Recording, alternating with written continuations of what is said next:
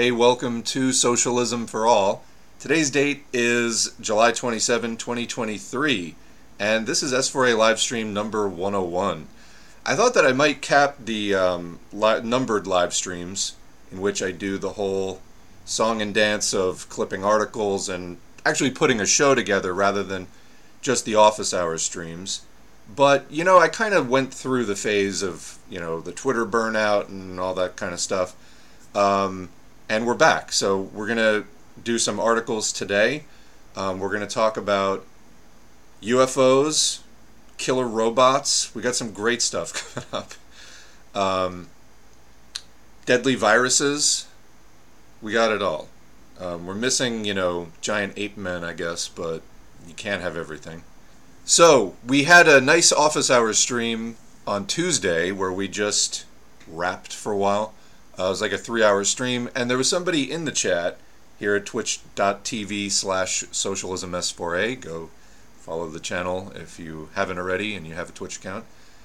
Um, there was somebody in there who was a student of history, college student in uh, Europe, and they're asking a few good faith questions about socialism. We actually had a very good discussion with that person, and uh you know, I think everyone came away better for it. You like to see that, um, you know, some actual open-mindedness, and we were able to correct a few of their misconceptions about Marxism, such as that Marxists just think, like, humans are all innately good, and anyway, there's just, like, a lot of uh, misconceptions about what it is Marxists are fighting for. We're fighting for a better social system. It doesn't necessarily mean that we think, you know, humans are all, like, innately good. Humans, as we were discussing then, and that office hour stream will be edited and put up on the channel, um, probably by the time this gets put up on the channel, um, Saturday or Sunday.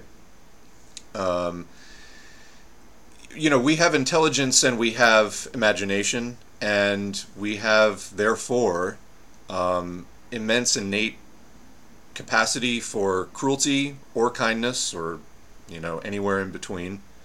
Uh, what we're fighting for is an end to class exploitation and more cooperative, inclusive, and dignified social systems that make it easier to bring out the best in humanity, you know, um, rather than having a system where people are ruled by fear, crushed, humiliated, and so on, which tends to bring out the worst, obviously, in people. Um, and that's that's really more what we're fighting for, an end to class society, class exploitation. Will it solve every problem that humanity faces? No. But as far as our social arrangements, it will go a long way towards that. You know, biologically, we are advanced primates. You know, we're we're big, smart monkeys, and a lot of primates are kind of mean. I mean, you know, there's just there's there's just sort of issues in our in our instincts. Uh, but with intelligence, imagination, education, you know, we can overcome that. Again, it's not that there will never be another conflict. Uh, it's not that people will never get, you know, experience interpersonal jealousy or, you know, any other issue. All of that will persist, but we'll be able to work together uh, and not live in a constant state of fear and oppression and exploitation, which will make, you know, focusing on, on solutions and living our best lives a lot easier.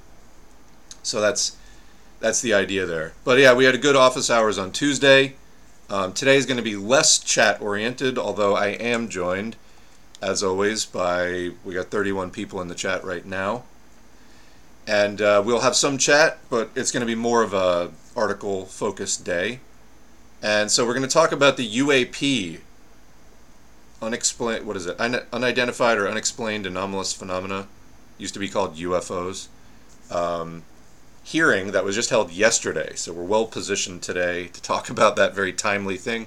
U S Congress just had this like two-hour hearing with three uh, people from the military who, you know, are like representatives. They're basically calling for a reporting system for pilots, both military and commercial, to be able to report uh, any encounters that they have with, um, you know, unexplained uh, aircraft that move in ways that you know, doesn't seem to be possible based on current technology and other things that people report. Um, one of the things I found interesting, as we were discussing before we started rolling here, was uh, the people leading the congressional inquiry, including, I keep blanking on her name, Anna, what is her middle name? Bringing it up now. Anna Paulina Luna, um, who has uh, done QAnon stuff in the past. So we know that fascists over time, you know, for the last century that fascism has existed, there tends to be overlap with Forteana, the paranormal, the unexplained, the strange, because they sort of revel in this um, irrationalism as a sort of mode of life. You know, if you look up fascist mysticism, names like Julius Evola come up. Um, but fascist thinking is very much anti-rational, um, radical traditionalist in terms of going back to before the sort of age of reason, and not just um, in, in in a way that sort of uh, tries to complicate black and white rational thinking, but that rejects it altogether and just lets embrace living in, you know, a, a new Dark Ages kind of thing. Although the Dark Ages actually get a bad rap. But the idea is um, the Dark Ages were not uh, quite as, quote, dark in that sense uh, as as they sometimes get made out to be. However, uh, the point is this rejection of reason and modernity and uh, science in favor of uh, kooky junk, basically. So this is right in line with that.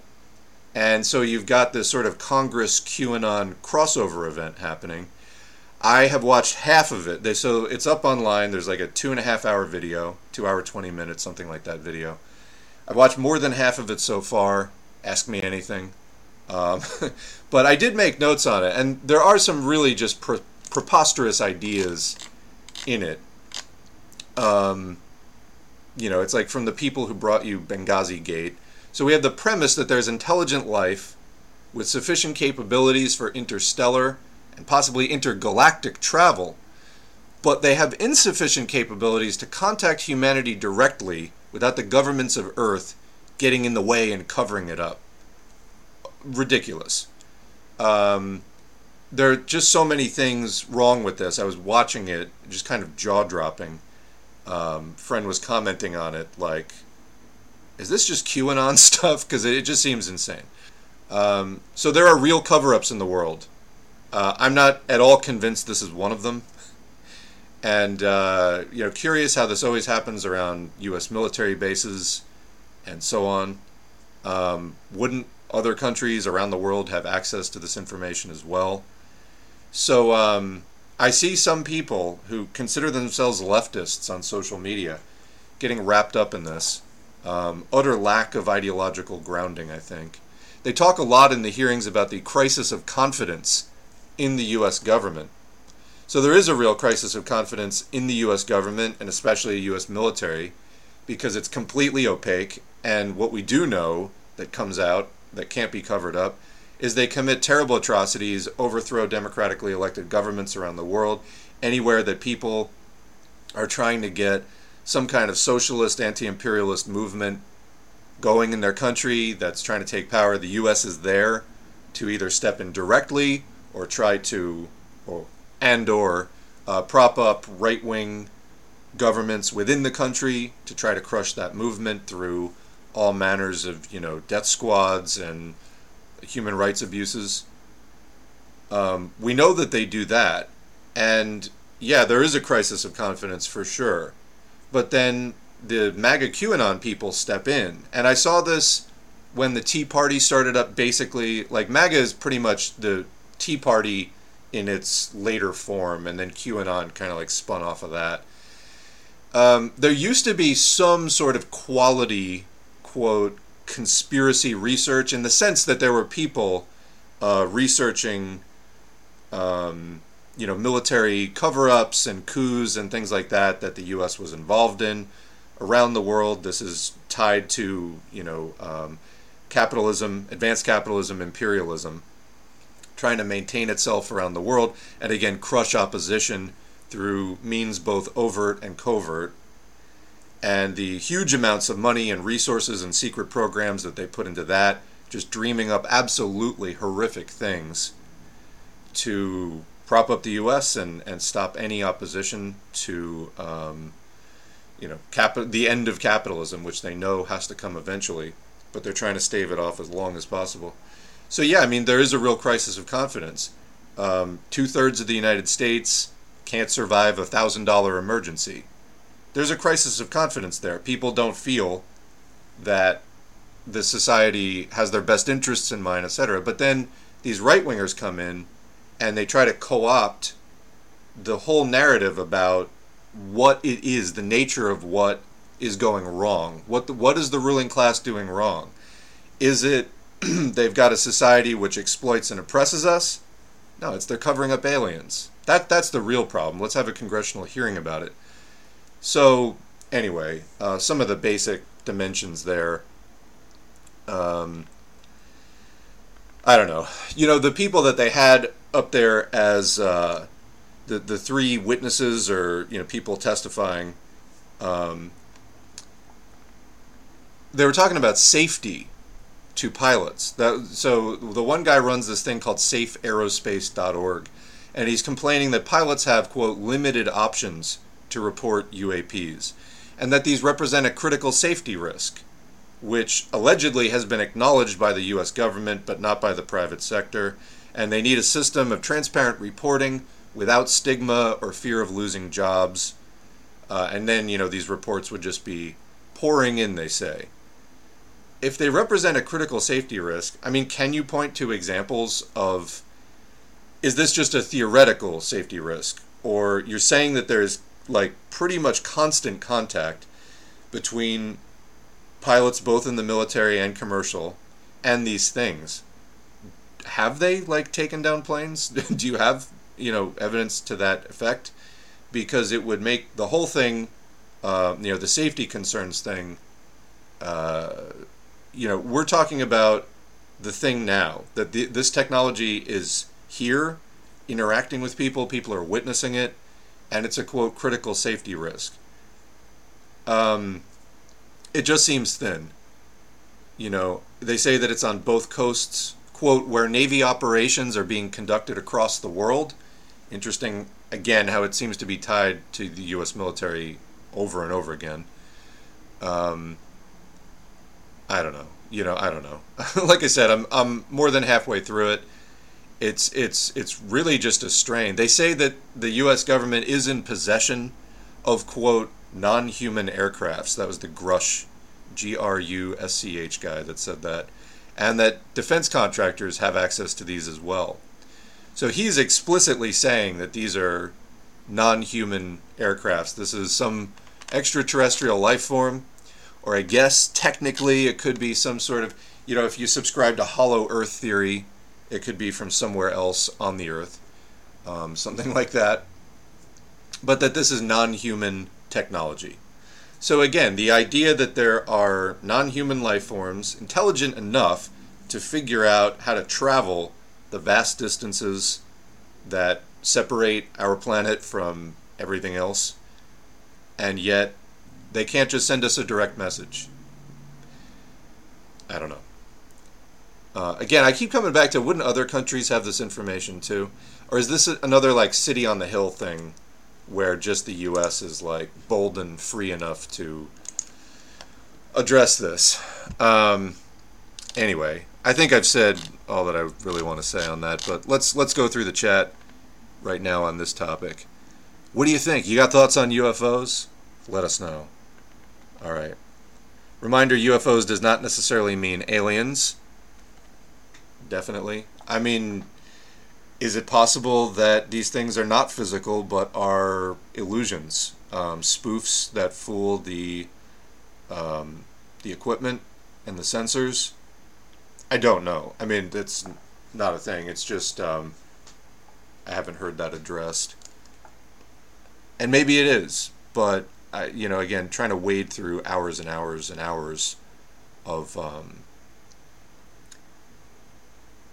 let's say, stuff that raises serious concerns about the credibility, you know, in order to get to that answer is not something so far that I've prioritized. Uh, what else do we have here? U F O sightings are always spiking around military bases and during the Cold War. Just sort of basic math. Yeah, I mean, unless the aliens just really like watching the U S military, it is a striking coincidence. And these sightings also didn't begin until after they entered public consciousness and the invention of flight. This is true. Um, you know, there's that saying, I'll believe it when I see it. There's sort of the other, uh, the reverse of that. I will see it when I believe it. You know, in other words, uh, it's much easier for people to conceive of things that they already have some idea in their mind about. That's not to say that it accounts for everything, but it does seem tied to that.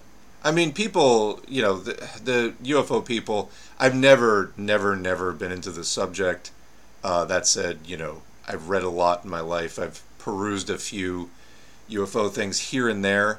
Um, it always, always, and, you know, I've I've read some out there stuff, for sure. The U F O stuff always seemed so kooky, I couldn't even give it the time of day kind of thing. It was like reading about creationism. Just the way that it was, it was just off-putting to me off the bat. It seemed like just mostly lunatics. Um, you know, maybe I'll uh, I'll change my mind about that. But I'm telling you, the literature that I have read came off to me as just fucking like batty. Um, but they do try to make a case that there are sightings, you know, in previous centuries, but Uh, nowhere on this kind of level, you know, the, to this sort of frequency. You're right, that's like after it enters public consciousness, then people start seeing them a lot more. I mean, there's a lot of stuff up in the sky. Um, I don't know. By the way, separate issue, you know, do I think it's likely that there is life elsewhere in the universe? Yes, absolutely. Uh, the universe is ginormous, and I think it's very likely that there's at least one other planet or planet-like thing that has some kind of life on it, for sure. Um, but, you know, if it were to contact us, I think I think we would know. I think that that's probably not something the government could cover up. Because, again, what kind of things do we know that the government covers up? Covert military actions, various kinds of military technology, like, these are things that are in their capability of covering up.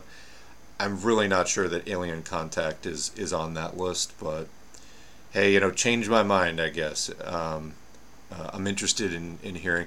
I think we're going to be hearing a lot more about this topic. That's why I'm trying to address it head on at the start. It looks to me like basically another QAnon piece of just nonsense that they're throwing out there. So, you know, that that's my stance as of right now. Uh, Matt Gaetz was involved in this as well. I mean, these are not credible people. Also, people who do not have, you know, um, transparency or, like, you know, good functioning government in mind. That's just really um, pathetic joke. Um, Lumpen, I'll come back to your comment about organizing culinary workers inside a healthcare facility.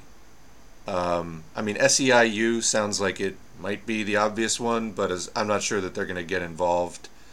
Have you read the organizing manuals that are up on the channel so far? Um, but yeah, anyway, aside from that, I'm not sure. If someone can help Lumpen out, please, please leave a comment. Um, do bring that up in future streams, though. Maybe we can dis- discuss that further. Um, another comment, I've seen multiple, quote, U F Os, unidentified flying objects, but I'm also like a thirty minute drive from four different military bases, so, you know, go figure. And uh, viewer in Greece, no sightings in Greece, for instance, so.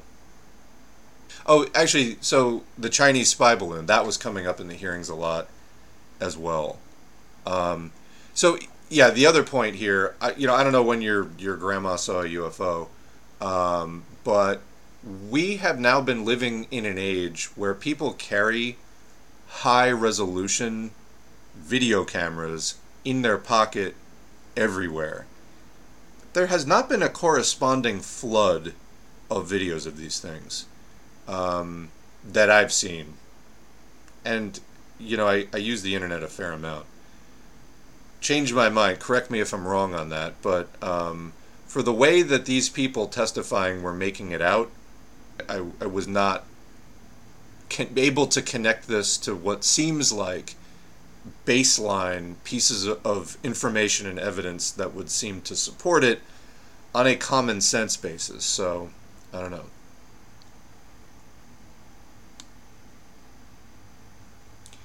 Did you see the shit about companies being able to play ads to your brain as you sleep?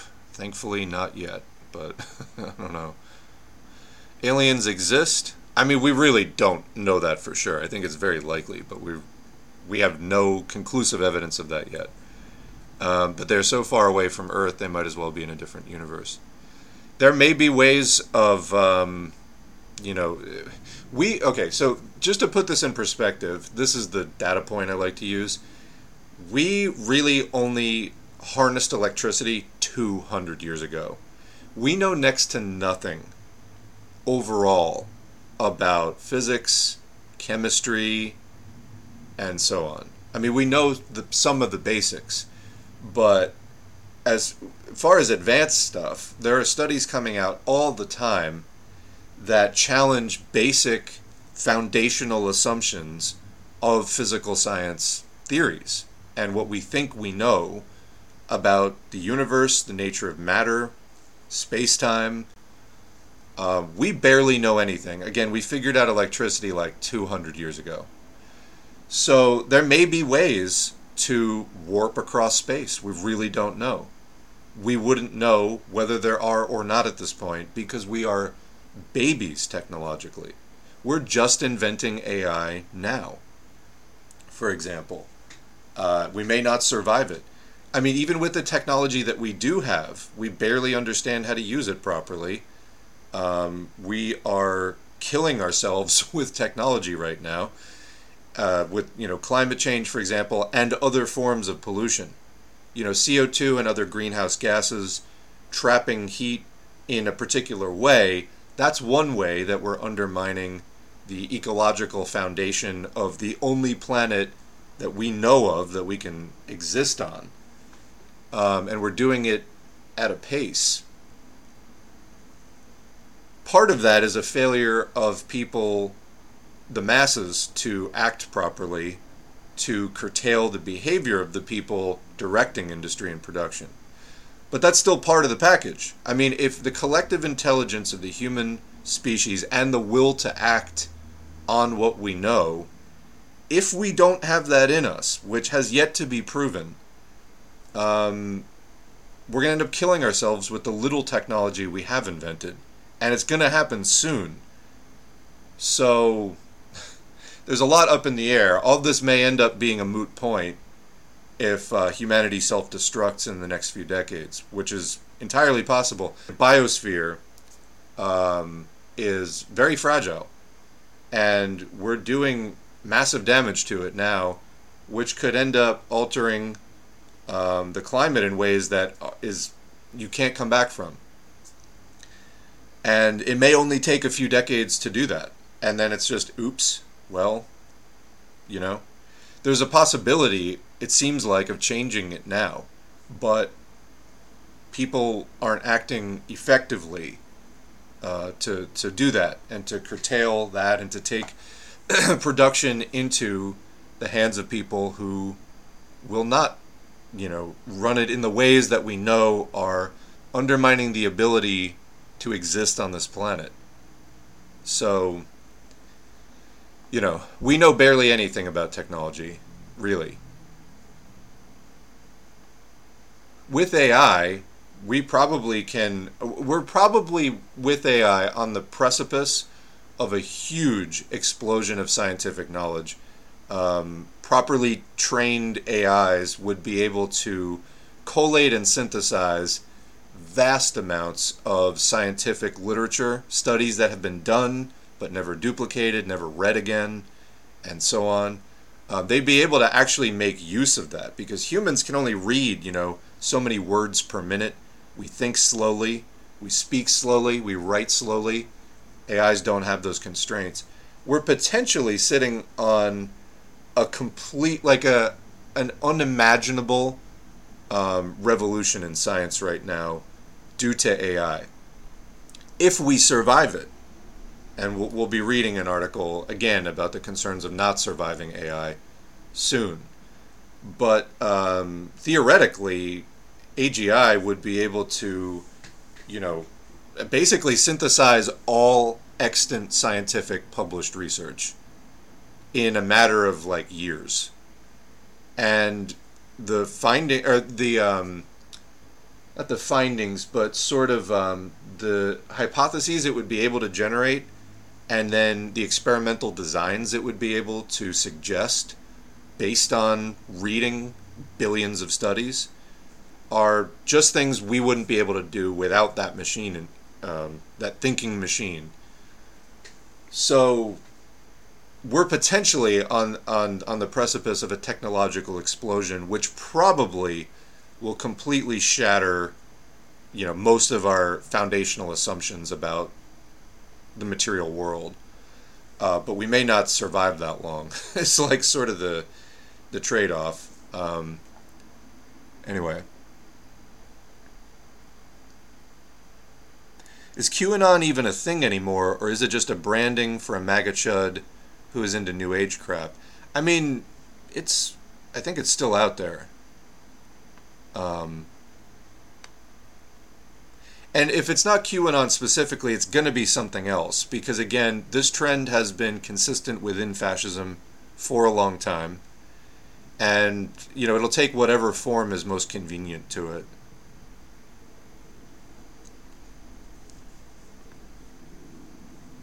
I've heard that the World Socialist website was suspect, um, W S W S. Um, they're Trotskyist. I mean, that's uh, that's probably why you've heard that it was suspect, is many people um, do not regard Trotskyists highly. I understand there were some other issues with it. I forget if it was sexism. I forget what it was. Um, but I mean, you know, not all of their reporting is going to be critically flawed. But for the love of God, they need to stop, like, dropping mentions of Stalinism, you know, into, like, completely unrelated reporting. Um, but, but I mean, that, that may be why. So, you know, that said, I mean, they've they've done pandemic coverage that was decent. Um, but, you know, as a political movement, I can't say I would sort of suggest that. We're one alien nine eleven before the next wave of endless war. Yeah, people have to be real careful what they allow themselves to believe. So critical thinking comes down to requiring evidence in order to believe something. Do you care if your beliefs are true? And how do you ask for evidence? How do you evaluate evidence? Do you just accept things on simple faith, just because somebody said so? Um, evaluating evidence is crucial. I do plan to at some point. I keep, uh, I really just have a lot more audiobooks I want to do. Once I get more of the audiobooks out of the way, I do want to come around to some sort of guides um, that I want to put together. One of them is sort of a guide to the basics of critical thinking and evaluating evidence. But yeah, I mean, people have uh, suggested many times, I think even... was it Reagan who suggested, Ronald Reagan who suggested that, you know, meeting aliens would be a way that all of humanity could be united or something like that. It's sort of like very fertile ground for a psyop, so. U F O stories could be to distract away from climate chaos. Yeah, I mean, any anything that is, um, like, let's put it this way. If there are aliens that have the technological capacity to... you know, cross um, intergalactic space, and they mean us harm, we don't have a chance of fighting back. So you might as well not even worry about it.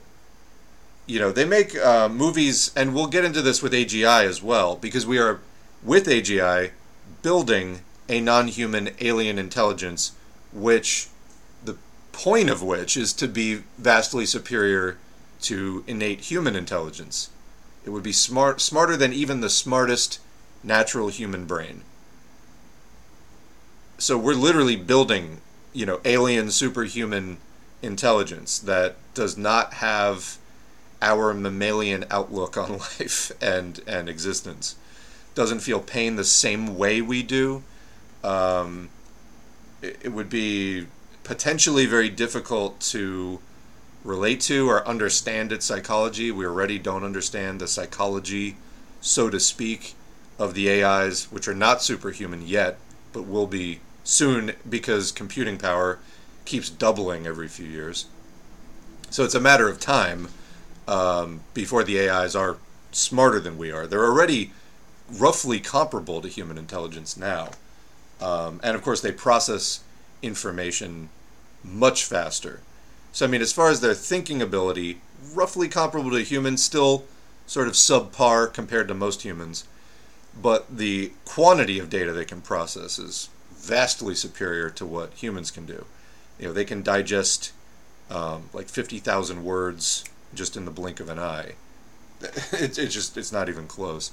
Um, so as the computing power goes up and those systems become smarter in their thinking and the way that they combine information, um, I mean, that, that would be a much more immediate threat, in other words, and, and we're building it.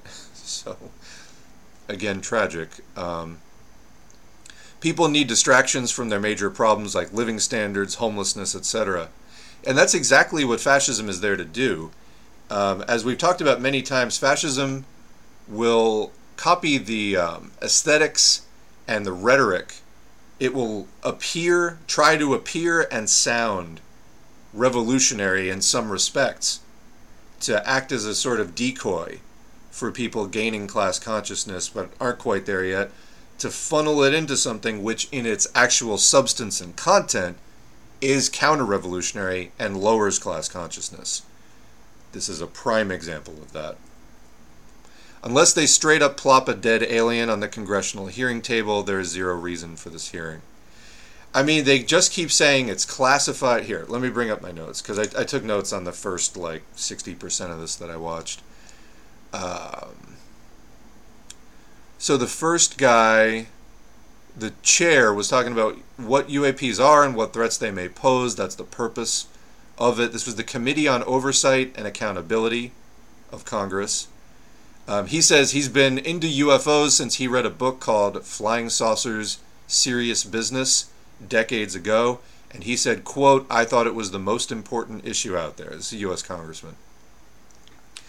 Also, Presidents Ford and Carter have claimed to see U F Os, entirely irrelevant anecdotal evidence.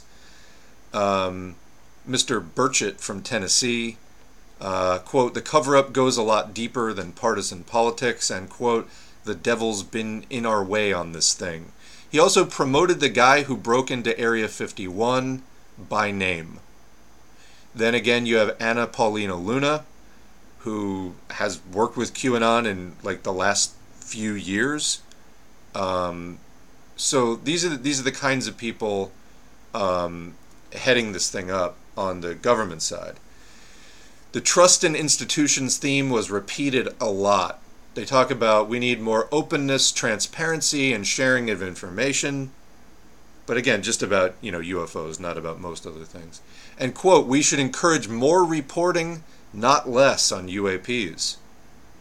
Yes, it's a wonderful distraction as capitalism continues to have crisis after crisis. Then the three witnesses, um, the first guy, Graves, he's the one that runs Safe Aerospace, says that these sightings are, quote, "routine," but that pilots have, quote, "limited options to report U A Ps," and that they, quote, "represent a critical safety risk." Uh, people need to be able to report without stigma or threat, uh, fear of losing jobs. He says he's currently working with thirty pilots who've encountered them, but there are many more as well. He's calling for a centralized information location for reporting them. Um, And then he gets into some of the specifics, like items that remain stationary in the air in Category four winds or have erratic or quick behaviors, uh, both coasts. But again, have there been compromises of safety or just the threat? Because unlike A I, where, where we're talking about the existential threat of A I, um, we're seeing rapid leaps forward, seemingly emergent capabilities showing up that weren't programmed into the A I, um, from iteration of to iteration, from G P T two to G P T three. Now with G P T four, people within A I are shocked at how much um, smarter it, at its performance, uh, like, you know, how much smarter it appears to be in the things it can actually do, to the point where it's not a leap to say, it's in fact very logical to say G P T five will be even more shocking in its ability, let alone a G P T six or seven, and the risk of losing control of that. Well, we will read that article later. But that's a here and now present threat that's on the doorstep. Whereas in this case, apparently, you know, dozens of pilots are encountering uh, what he described from a compilation of reports is primarily a dark cube inside of a clear sphere, with the corners of the cube touching the interior of the clear sphere. That's like the most common type of U F O that's being cited. Um, no reports of harm yet, at least that were presented here. So, you know, I don't know. Um, if these things are real, they, they haven't been hurting us. And uh, yet they do seem to represent a very advanced technology. So, and, and again, that's a big if there. That's a big if. Anyway, the uh, middle guy, Grush, who is the one, I think he had the New York Times interview. Anyway, he was reporting to a U A P task force within the military, very hush-hush stuff. twenty nineteen to twenty twenty-one, he became a whistleblower. May twenty twenty-two, says that the government is absolutely in possession of U A Ps. Uh, well, that doesn't make any sense. um, U A P is unexplained or unidentified aerial phenomenon. You can't be in possession of a phenomenon. You'd be in possession of a spacecraft. you know, um, that's what that's what you would be. And as far as it being a spacecraft, the other, the third guy, Fravor, said he's the guy that saw the quote Tic Tac, I guess, item that was shape, had a pill shape and was darting around like a ping pong ball. He said it could go straight up to uh, eighty thousand feet, which is space. It's like beyond the atmosphere. Anyway, um, and Grush said, again, you know, perhaps not coincidentally, that these things have been um, seen since the nineteen thirties. Again, when like flight was entering popular consciousness. So go figure. Um, yeah, anyway, the Fravor guy, the third guy, was saying many commercial pilots over the Pacific spot, quote, lights. All right. Um, and uh, that he experienced radar jamming from the, quote, Tic Tac, and that it appeared to be far beyond our current material science. So many questions, like, uh, again, from the people who brought you Benghazi Gate. Here we are. Um, and uh, the way that, I'm going to forget her middle name again, Anna, help me out here. I just have a mental block on her name. Anna Paulina Luna. The way she was just so excited uh, about this when she was talking about it, it was just like you had opened up U S Congress to like some, you know, backwater conspiracy forum on the internet, basically. So, anyway. All right. Going through the comments again. Sorry, aliens, we're already married to God. You know, it's funny, um, there was a, actually there was a post I saw, somebody was like, aliens, aliens to humanity, we will rule you with an iron fist. Uh, humans, our leaders already do that. All right, well then, we will strip your planet of its resources. You're not going to believe this, but, yeah. Will aliens bring communism? Uh, yeah, as Posadas said, I mean, I don't know what they're waiting for, but uh, yeah. We do, in fact, have Posadas audiobooks on the channel. um, which I put up really for the curiosity factor, because you see people making Posadas memes, and I was like, I should read some actual Posadas. We did this back in twenty twenty. And, uh, you know, it's okay. I mean, I guess U F Os and, and um, atomic warfare were really gripping popular consciousness at that time.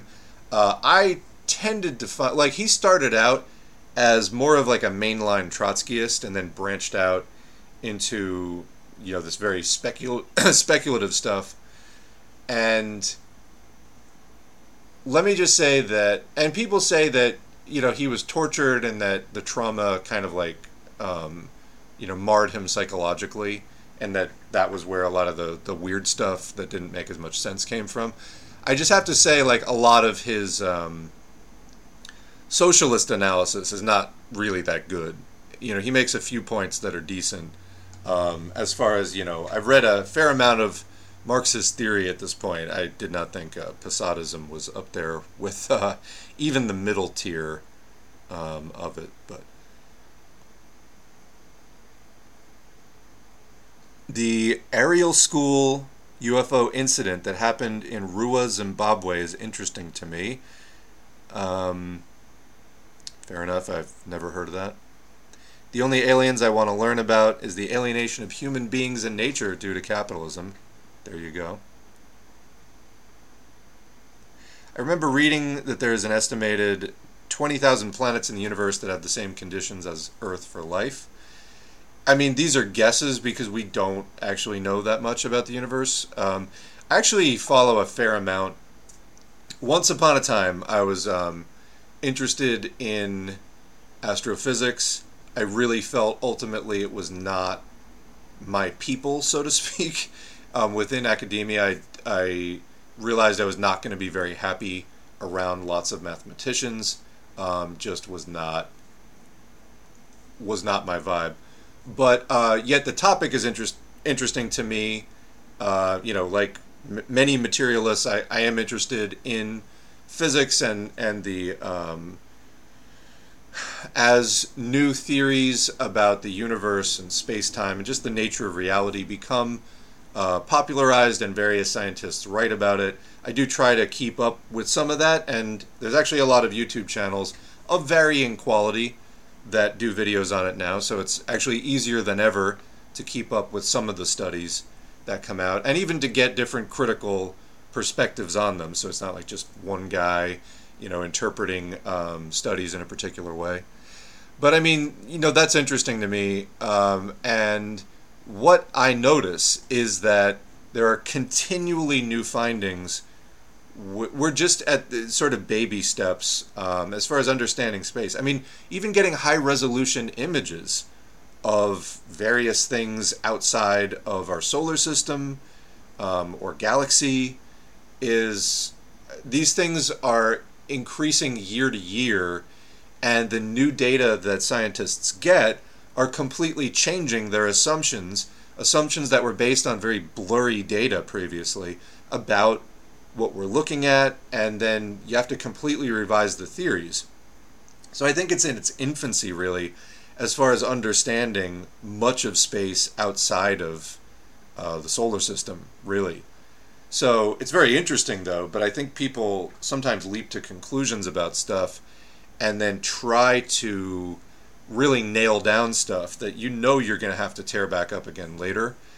And that's just how science goes. But I think particularly in the domain of like astrophysics and, and even the implications of the findings there for, you know, particle physics and, and sort of the, the subatomic domain, um, it just keeps changing in radical, radical ways as our instruments improve, as more data are collected. So, you know, it's interesting, but I really caution people not to embrace any theory too tightly yet, because the science is just changing so fast. Uh, just knowing that Matt Gaetz is involved should throw up a ton of red flags on anyone's bullshit meter. Absolutely. And again, look into Anna Paulina Luna. I remembered at that time. Okay, going back to Lumpen's question about organizing food workers in an institutional facility. Yeah, there is U F C W, but uh, and, and again, maybe S E I U. Um, I don't think either of them are great unions in terms of like really being fighting unions, but um, yeah, those are the ones like off the top of my head.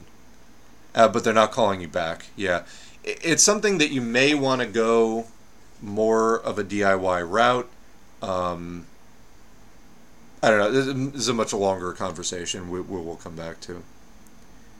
I believe there are animals on Europa, a moon. Uh, it is at least probable because they have water uh, viewed outside of the ice sheets, meaning warm enough oceans similar to here on Earth. I mean, you know, that that's a belief based on very limited information. So, is it a possibility? Maybe. Uh, we really need a lot more information. Yeah, our chemistry is so rudimentary, it's impressive that we can do anything. Again, we're just... It's been about two hundred years that we have... Like, that that the the building blocks of modern science have even been around. So, obviously there is a steeply increasing pace with which, um, you know, science used to advance more slowly. Now it's advancing... Uh, just due to the instruments and everything, there there are feedback loops there that, uh, like with computing power, the use of computers to do calculations and run simulations and models has vastly increased our ability to do, you know, studies and to collate data. A I is probably going to kick this up to another level that is way beyond what anybody thought. There was an interesting thing I was just watching, for example, about the use of A I to um, understand the subatomic particles within a proton. And um, it isn't the highest level of confirmation yet, but very close to it, that um, what we had assumed about uh, what we had assumed about protons, uh, the contents of protons, is partly correct, but it's actually much more complicated than we thought. And again, it's A I that is able to do all the thinking and computations that lets us see that.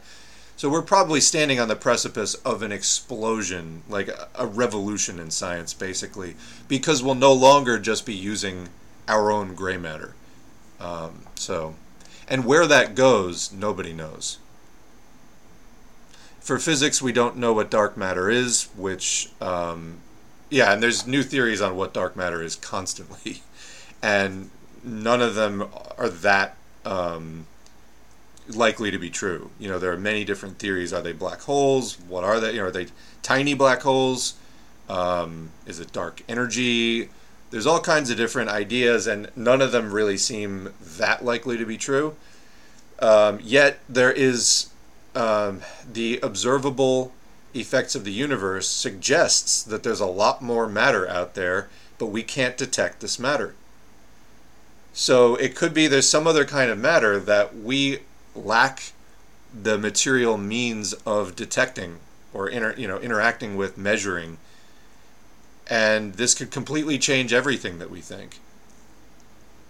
So anyway...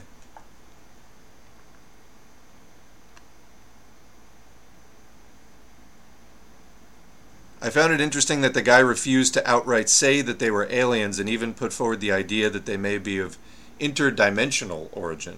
Oh, I haven't gotten to that part yet. Spoiler alert. Um, yeah, like I said, you know, Hollow Earth, I think maybe, like, is, uh, is, is on the table here.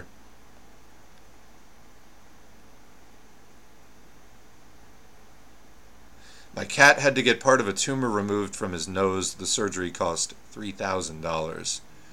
People told me get cat insurance. I'm I'm sick of this insurance-based uh, uh, for-profit healthcare crap we have. Even our animals can't escape it. Um, they'll charge you whatever they think that they can get away with charging you. That's how that's how it works. It's banditry. The only reason I could see aliens coming to Earth is to study societal collapse. Yeah, my thought, my own thoughts are kind of like along the same lines.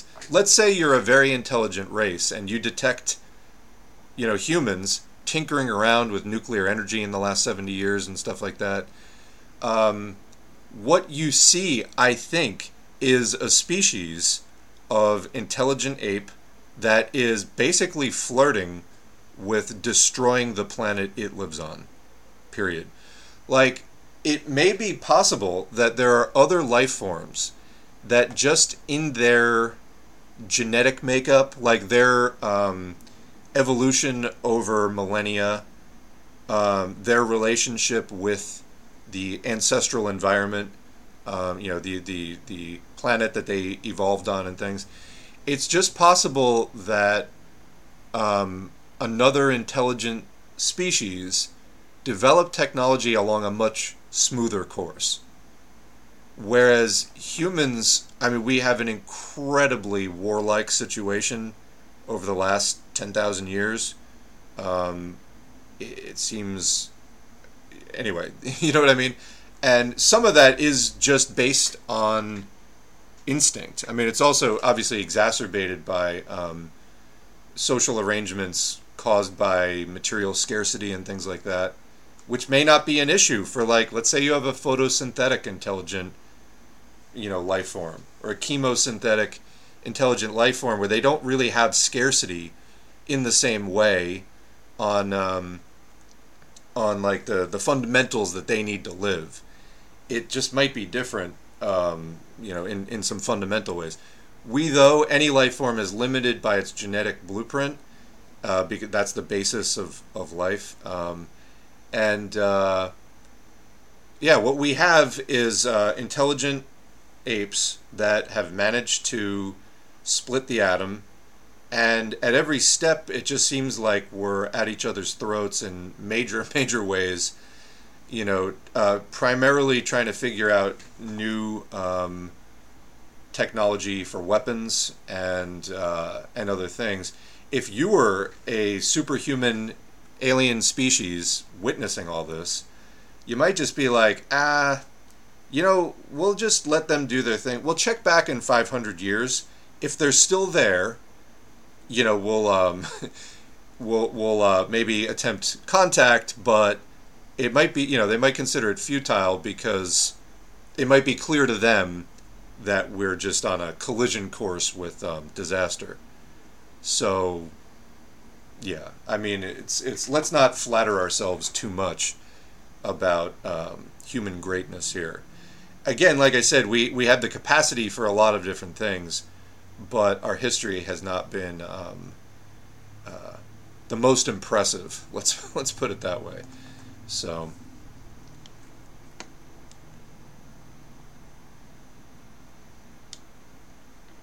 oh yeah, there's like the theory that U F O sightings line up with major conflicts, whether it's war or ecological, that there may be like here to observe or something.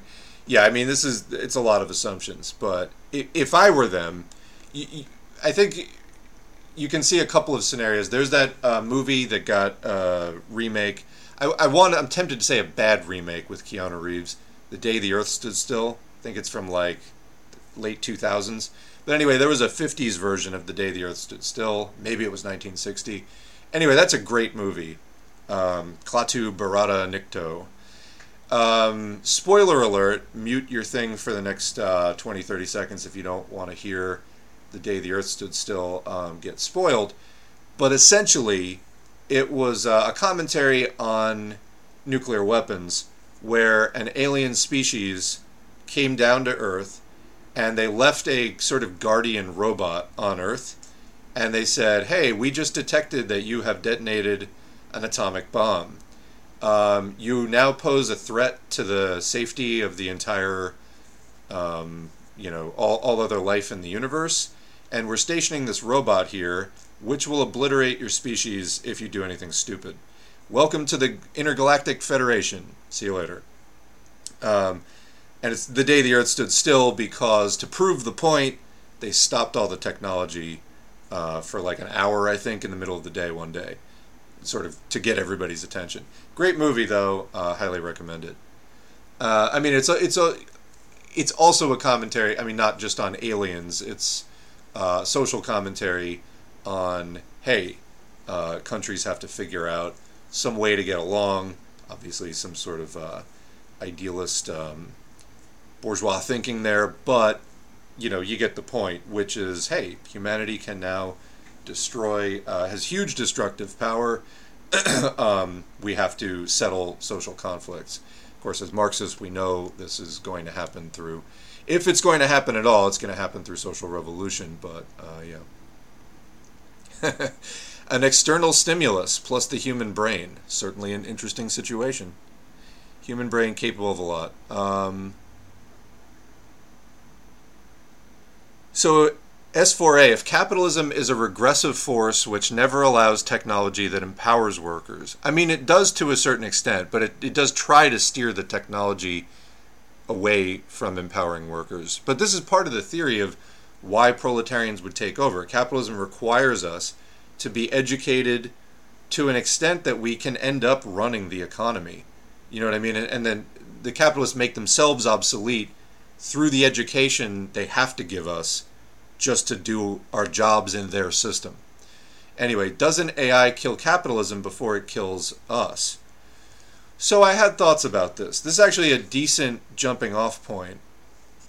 Um, this is a decent jumping off point for a community post that I put up the other day that was on the subject of A G I, because Eliezer Yudkowsky, who we covered in live streams number ninety-seven and ninety-eight, um, started warning after G P T four, and not ChatGPT, but the technology on which it's based, which is much more advanced than ChatGPT.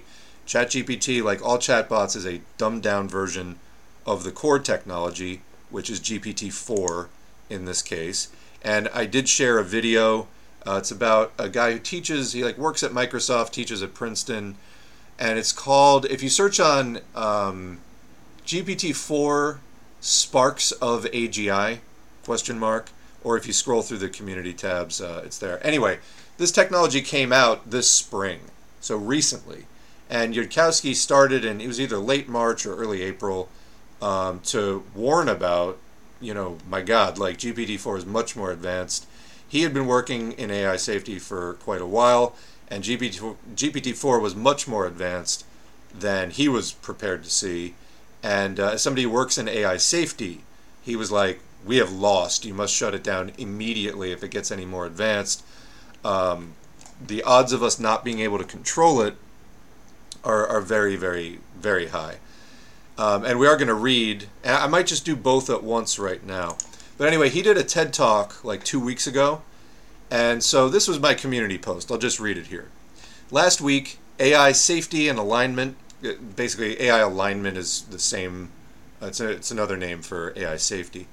A I safety and alignment scientist Eliezer Yudkowsky gave a brief ten-minute TED Talk about what he calls A I not kill everyoneism, which, you know, people are like, do you have an ideology? And it's like, I just don't want A I to kill everyone, which I think is likely if we build it. So, A I not kill everyoneism. I highly recommend checking it out, and take special note of the audience, many of whom laugh at him or applaud gaily as if he had just finished a most amusing routine on the parallel bars, which he just looks up and is giving them the stare like, um, can the children please leave the room? Or anyway, laughter in this context can be understood as inappropriate, a crude psychological defense mechanism for denying the reality of a seriously threatening situation which the mind cannot bring itself to face. The follow-up questions to Yudkowsky afterward also completely miss the point, in my opinion.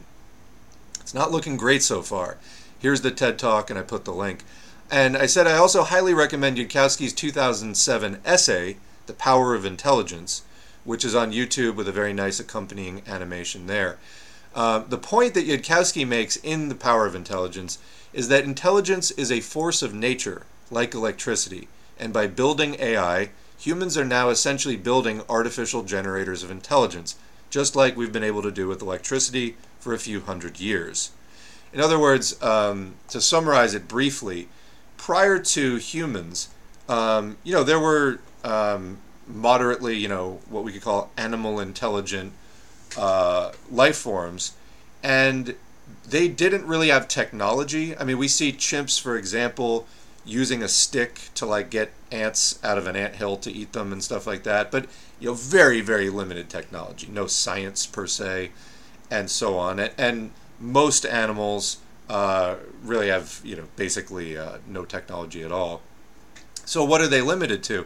They're limited to what their bodies generate, you know, basically just what their genetics are capable of producing, whether it's a claw, whether it's a hard shell, whether it's wings, whether it's better vision, whether it's better hearing, whatever. Um, most life is limited, quote, technologically, to what its genes produce. So, you know, um, there are a variety of natural defense mechanisms. Like a cactus, for example, has spikes. This prevents things from eating it because out in the desert, water is really hard to come by, but it is found in plants. And if it wasn't for those thorns, uh, any animal would just eat all the cacti, and that would be that. And so on. And so um, across many, many generations of evolution, there are these tiny changes from generation to generation. And um, that's been the limit. But with humans, we, well, let me just continue reading because I kind of go into that. Anyway, harnessing a force, which is power, and taking account of and responsibility for all the outcomes of its use, wisdom, are two very different things, the former requiring a great understanding of certain laws of nature. Harnessing a force of nature, getting that power, is impressive. You really need to know a lot about the nature of reality to do that. But the latter, taking account of and responsibility for all the outcomes of its use, requires even more knowledge, because you don't just have to know how that thing works, you also have to know how it impacts lots of other things, which means you have to understand how all those other things work as well. So, what I'd like to add to this is that humans under capitalism already use electricity on a day-to-day basis in ways which are endangering the material foundations of our existence by polluting the fragile biosphere on which we depend to the breaking point. So what are we likely to do with artificially generated intelligence, a totally unprecedented condition, if we continue to use it similarly? We need a new ideology to guide the society-wide large-scale use of this ecosystem-shattering technology. That, I- that ideology is socialism. Capitalism, with its necessarily short-term profit-seeking directives as its highest priority in organizing industrial and social activity, simply will kill us all, whether it means to or not, if we allow this power to stay in its hands. It literally can't do otherwise. So capitalism cannot be our future if we are to have a future. Why is this? So I continued in the pinned comment. Let me bring up the pinned comment. All life exists in a dialectical, two-way, dynamic relationship with the non-living or abiotic environment and with other living organisms.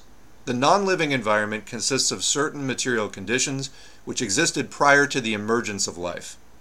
When living, self-organizing, self-replicating matter, what we call life, emerged, the genetic material which constitutes its blueprints faced evolutionary pressures, survival pressures, from these abiotic material conditions. It had to figure out how to keep self-replicating in those conditions.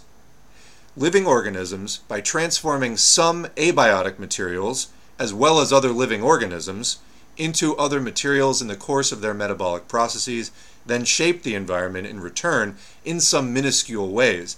And so this dialectical web of interactions began. The abiotic environment gave rise to life, and then life began to change the abiotic environment and other living things. So you have a big web of relationships going on. Almost all organisms that we know of have a definite lifespan. That is, we age and we die. Why did I say almost all organisms? There are some organisms, like the immortal jellyfish, that theoretically could live forever. Um, they can get eaten or killed, but they can actually reverse their aging. And there's other things like sea sponges, certain kinds of sea sponges at least, that can live like ten thousand years and possibly longer.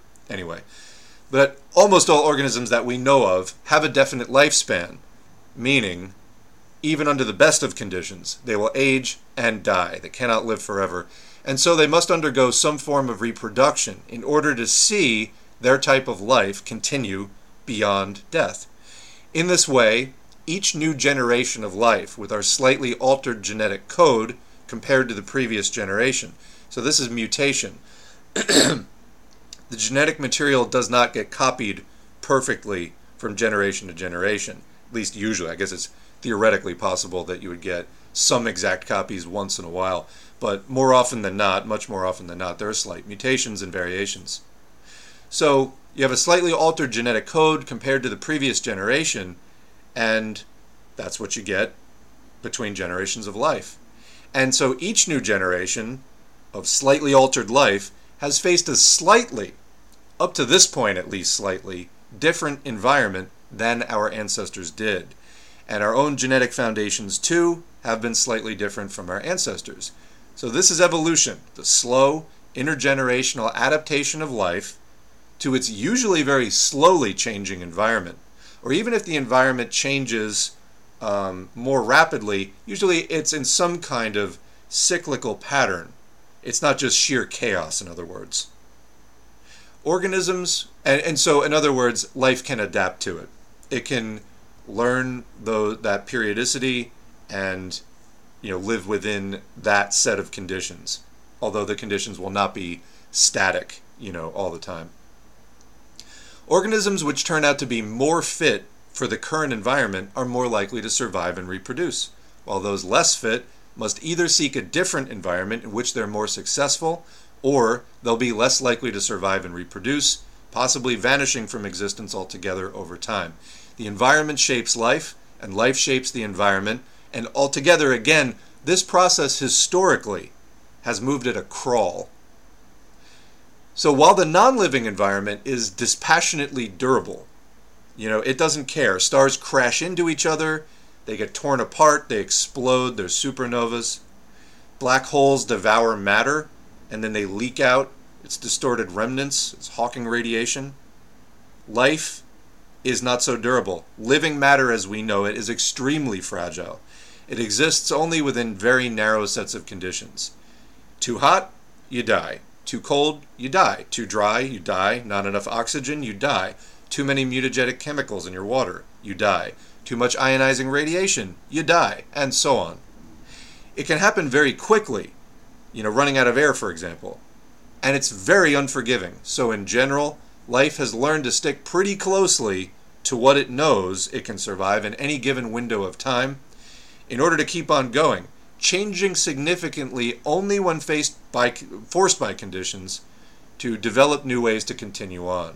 For most life, this has meant developing new genetic or biological traits, but for present-day humans, we've developed the one biological trait to rule them all, and this sort of links back up with that Power of Intelligence essay. One of our biological traits, rooted in our genes, is massively heightened intelligence compared to the other life on Earth. There are a few other um, somewhat intelligent species. For example, certain species of birds Um, are capable of solving puzzles on the level of like a seven or eight year old child, like crows, corvids, basically. Um, octopi also seem to be intelligent in a different way. They too can solve puzzles, but their intelligence is like really different. Their arms um, can act almost independently of each other. So, I mean, they're very different forms of intelligence that evolved somewhat separately. But there are very few instances of species that have this at all, and humans seem to have by far the most. Anyway, this massively heightened intelligence, which is a biological feature, allows us to manipulate our environment technologically to an extent which is unique to our species. And we're now about to augment that natural intelligence with a product of its own creation, artificial intelligence, probably causing an explosion in technical and possibly even artistic know-how, the specifics of which are impossible for us to predict with our comparatively lesser innate intelligence. While it could be said that all life has a certain level of intelligence for going about its business of surviving, compared to present-day humans, most of this intelligence is quite limited. And so the environmental problems that other life forms can create for themselves and for other species, while, quote, rationally, but potentially unwisely, pursuing various forms of comfort and advantage, which is what we're doing with this technology. We're pursuing comfort, advantage, um, but the unintended consequences, again, this is unwise use, going back to that power versus wisdom distinction. hey, you figured out uh, how to make an air conditioner. Tremendous. Um, do you understand all of the ways it's going to impact everything else? The answer overwhelmingly is, let's just not think about it. Anyway, the environmental problems that other life forms can create for themselves while, quote, rationally but potentially unwisely pursuing various forms of comfort and advantage are just nowhere near the level of being planet-destroying. You could give a present-day cat, for example, a million years to write the great American novel. It simply wouldn't be able to grasp the assignment. You could give a present-day maple tree eternity to develop nuclear fusion, and it would just stand there. Humans, on the other hand, have evolved new parts of our brains, which allow us to do extraordinary things, yet we do not currently have an ideology in place that can keep us safe from all the unintended consequences of our technology. Technology that's now developing at a lightning pace, introducing new material environmental conditions.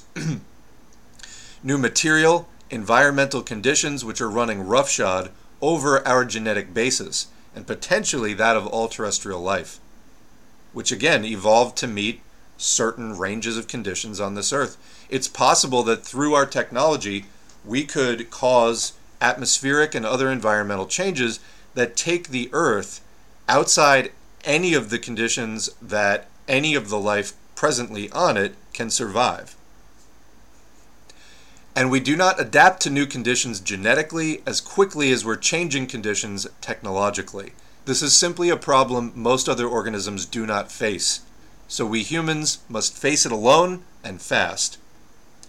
The situation, standing in stark contrast, if we choose to acknowledge it over previous eras of life, is that humans now have the curious technological ability to shape our environment much faster than it can shape us.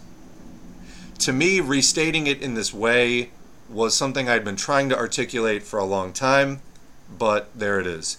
Humans now have the curious technological ability to shape our environment much faster than it can shape us. What does that mean?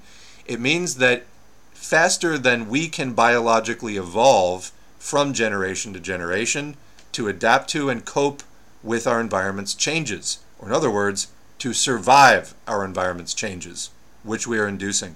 Because remember, the natural environment changes at a certain pace. Humans have been in sync with that for a very long time. We now are, and the environment changes us over time. We adapt to those conditions. There's a certain amount of genetic variation possible between generations, and there's a certain rate of evolution. Uh, that's possible. You know, there are some life forms, like uh, I think alligators and dragonflies, that achieved a very fit form a long time ago and haven't really changed much. Humans, though, have been changing a lot. But the problem is, you know, we can't, in three generations, evolve to withstand one hundred twenty degree heat on a daily basis. That's not a thing that we can do. We can evolve a certain amount, which is in accordance with the amount that the environment was naturally changing over the course of most of our evolution and existence. But we're now changing the environment faster than it can change us. If the environment challenges our survival threshold more quickly than we can adapt to it genetically, which is again a very slow process, then we, maybe all of us, die, and we probably will take many other species, maybe all of them, with us. Capitalism is the class ideology which brought us to this point of technological and social development, but it will now kill us if we continue to let it reign. That's a choice that the human masses of the earth now face on a daily basis. It's staring us in the face with every report of record heat, every study on forever chemicals in the rainwater, et cetera. Will we let capitalism continue? That is the question that comes through all of these. Socialism or extinction is the necessary framing now. Socialism is inevitable, not in the sense that it's guaranteed to happen. It isn't. We have to organize the world socialist revolution in region after region of the planet as quickly as we can do it. But it is inevitable in the sense that if we want a future for humanity, socialism is now the only way we can access it. By accepting this, we can fight to win the world, or by denying it, we can fight to numb the pain of ecocide with the false comforts of the dysfunctional behaviors which are currently bringing it about. These are the options handed to us by history. And so I linked there for further reading uh, two Yudkowsky articles, A G I Ruin, A List of Lethalities, and the more uh, satirical, tongue-in-cheek uh, Miri Announces a New Death with Dignity Strategy, both from twenty twenty-two. We're going to read A G I Ruin later in the stream, but I want to get back into the chat. I'm sure um, people have some thoughts about that, but I thought that that was a good um, jumping off point for that. The productivity boom from A I certainly heightened contradictions considerably. I mean, already, yeah, A I is um, rapidly changing the way many types of jobs are done and are going to be done in the next thirty years. I think some of the estimates I've been seeing is like a third of current jobs will be redundant, unnecessary. Uh, human labor will not be required to the current extent because A I will um, take over the process where it, me- it needs much less human input. So yeah, huge disruptions there. Oh, World Socialist website posted an article urging the Amazon workers in Alabama to vote no on the union in twenty twenty-one. I missed that. Um, I don't know any of the details on that. Seems bad on its face. I don't, I don't know what their reasoning was.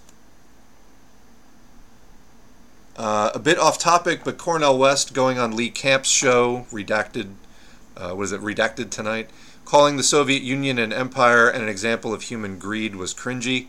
Yeah, I don't think he's coming from a place of like uh, criticism, you know, from a Marxist stance of like that it was maybe social imperialist or something like that, but just sort of a blanket, just like uh, anti-communist way, uh, an example of human greed. Yeah, that's, the U S left needs to, you know, this is the the kind of barometer for how how mature politically is the U S left, is, you know, who are its sort of uh, standard bearers. And again, I think uh, Cornel West is even a step backwards from Bernie Sanders. But what we're going to get until and unless there is a widespread militant labor movement and tens of millions of workers become vastly more class conscious through struggle and study and uh, realize their strength and start raising their heads higher, looking further out on the horizon as far as the uh, scope of the demands that they can make. Just bit my tongue. Um, the class consciousness has to come up much higher, or else you're just going to keep getting these reformist sockdems that are trying to either do things through political channels like Bernie Sanders. Uh, that's not to say nothing can be done through political channels. It can. For example, you could um, change, make changes to the labor laws to make it easier to form unions. Democrats have been talking about card check forever. They never do it because the uh, labor movement, organized workers, aren't strong enough to make them do it.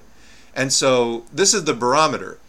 Um, it, when you have these sort of reformist sockdems and there's very little labor movement, it means the working class is weak. And so, you know, when it's it's the Cornel West type of leadership of the left, this is a politically immature, naive, low-class consciousness left, and that's the kind of people it generates. Um, bad struggle makes a bad vanguard, uh, because the vanguard is just the most class-conscious contingent within the working class. And if your overall level of class consciousness is very low, you know, your vanguard, the relatively, you know, the upper five or ten percent of the most class-conscious people, Um, is also, you know, it's you have a lower baseline for the whole thing.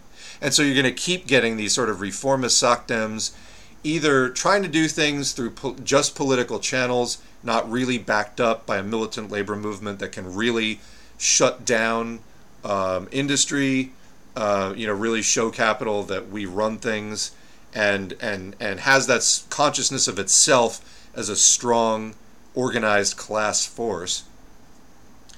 Um, and then even worse than just trying to do things through political channels, which I think Bernie Sanders honestly had a more realistic shot at doing.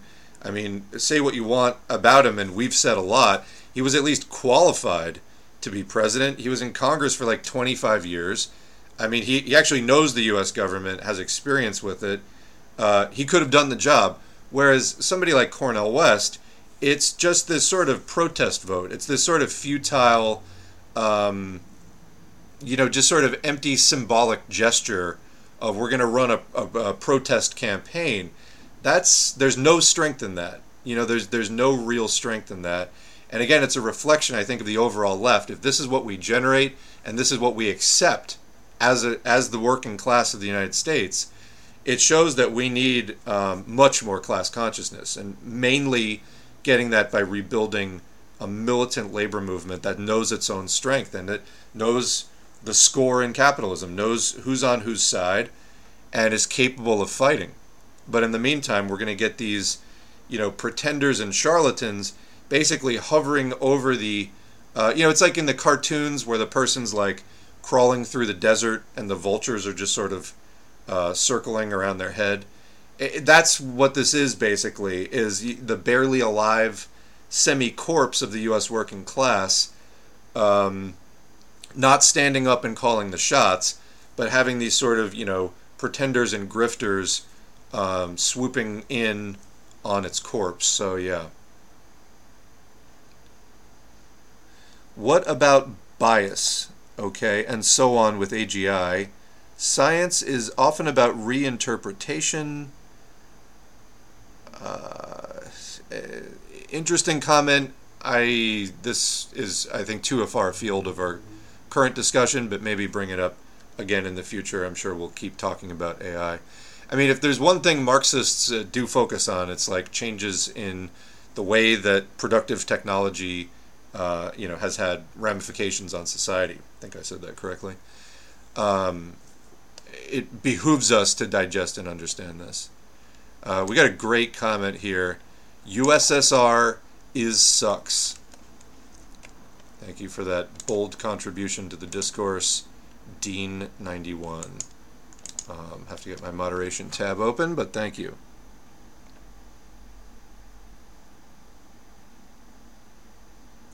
A I is incapable of thinking dialectically now, or probably for quite some time in the future.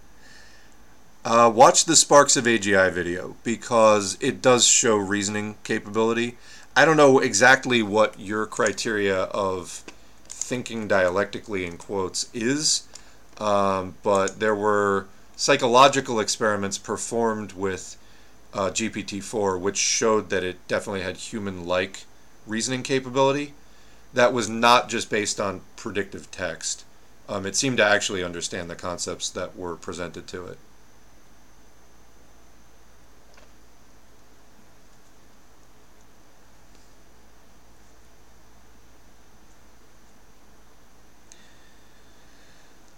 Um, so constraint. Your comment to me, there's there's another whole comment here. It seems to fly in the face of the performance that we see out of um, out of G P T four, et cetera. That is showing uh, emergent capabilities. They tend to be very specialized. Well, that's not what we're talking about, though. We're talking about A G I. Um, humans need much much less information and infrastructure to operate in the world. That's not real relevant. Um, I mean, yeah, we have different um, trajectories to our existence. Their abilities are impressive. I don't know why they tend to mystify what they are. It's a machine. It can be a machine and still very dangerous. So I, I, I don't know that any of these comments are that relevant to the concerns being presented. Anyway, uh, back on U F Os for a second. The American Heroes Channel, okay, A H C, Military History Channel, keeps having segments on U F Os and aliens. They keep having on Eric von Däniken, author of Chariots of the Gods and Aftermath of Abductions. Again, this is like fascist T V, basically. This is the kind of stuff they would have you preoccupied with. Fravor, the third guy who was testifying, also said that the Tic Tac craft could do a one eighty instantly, which no man-made craft we know about can do. Yeah, he sure did say that. And that's what I know, is that he said that. Yeah, talking about going into space or doing anything space-related at the moment is insane. Our planet is on fire. Their answer is go to space. Maybe when... our house is in order. I know that this has been, I mean, I don't think anyone's really talking about we are going to space anytime soon. The missions to Mars have been very, very limited. Um, I mean, I think it's sort of a pipe dream to really think about, you know, terraforming on Mars or something like that as like a realistic thing. Uh, let's put it this way. If if any humans have to escape, you know, basically apocalypse on Earth and end up on Mars, I think their days will be very limited. And I think um, th- that sort of future would be very bleak, probably not much beyond literally mere survival. And again, on what kind of timeline even is, is ridiculous. So, yeah, I mean, I think that there's something to be said for understanding space. The idea that we are going to go colonize somewhere else and successfully live there when we face imminent existential threats in the next few decades is ridiculous, because it would definitely take longer than that for us to uh, find somewhere else to live, let's put it that way. That's exactly how I got into scientific socialism. I was really into astrophysics. There you go. If A I can solve quantum physics, then I'm probably wrong about it thinking dialectically. Again, you know, it, it is, um, most of the A I systems, like they, they do what you tell them to do. Um, and so they are, many of them, tools in that sense. Um, the, the more concerning thing we're talking about is in A G I. So people really need to not, um, you know, stay on subject, in other words. So yeah, there are A Is that are specialized to one particular topic that really do not cause any existential concern to uh, humanity. Again, let's maybe hold off on, on those comments uh, until we've, you know, read the article. Then, for example, um, Constraint, I would be interested in hearing your thoughts on it. Um, but yeah. I am doing my dissertation on weak gravitational lensing, which is cool and all, but I find it hard to justify myself working out mass distributions, standard and dark matter, as a career when we're all headed towards our great filter. Yeah, I mean, the work you're doing is probably very important. Um, I mean, and in the context of not facing great existential risks, I'm sure it could be of great value to humanity. However, if we fail on a great existential risk, which we are now confronting, then it literally means nothing, as do all the great artistic and literary achievements, et cetera, et cetera. So we do need to be very focused on surviving this right now. Um, and yeah, we can pick up with the science, you know, afterwards. Uh, we probably look crazy to aliens intelligent enough to see us. That's kind of what I was saying, is like, if, if I was a super intelligent alien, Uh, I'd probably be like, you know, let's see if these things blow themselves up. If if they last five hundred years, maybe we'll have a conversation then. But I mean, um, just go look up some public meltdown videos and, like, I don't know, is this a species you really want to have conversations with? I'm I'm overgeneralizing, that is tongue-in-cheek and humorous, but you kind of get the point. We're somewhat psychologically unstable as a species. We're a very aggressive species. And a very, um, you know, people like to think of themselves as so kind of tough. And uh, people, though, psychologically are hugely vulnerable. We're very, you know, just emotional. People get traumatized very easily. Um, you know, humans are, are very, very vulnerable. I've made this point a lot. We have a lot of psychological vulnerabilities. I think we overestimate our greatness and our strength a lot. We do, we do have a lot of um, intelligence and imagination. We can do some very interesting things. We've made huge technological advances and are capable of, you know, manipulating the material world in some impressive ways. But the base sort of monkey brain we have is riddled with kind of like uh, very, very uh, potentially self-destructive impulses. And we're just, we're so easily um, hijacked by trauma. Let's see.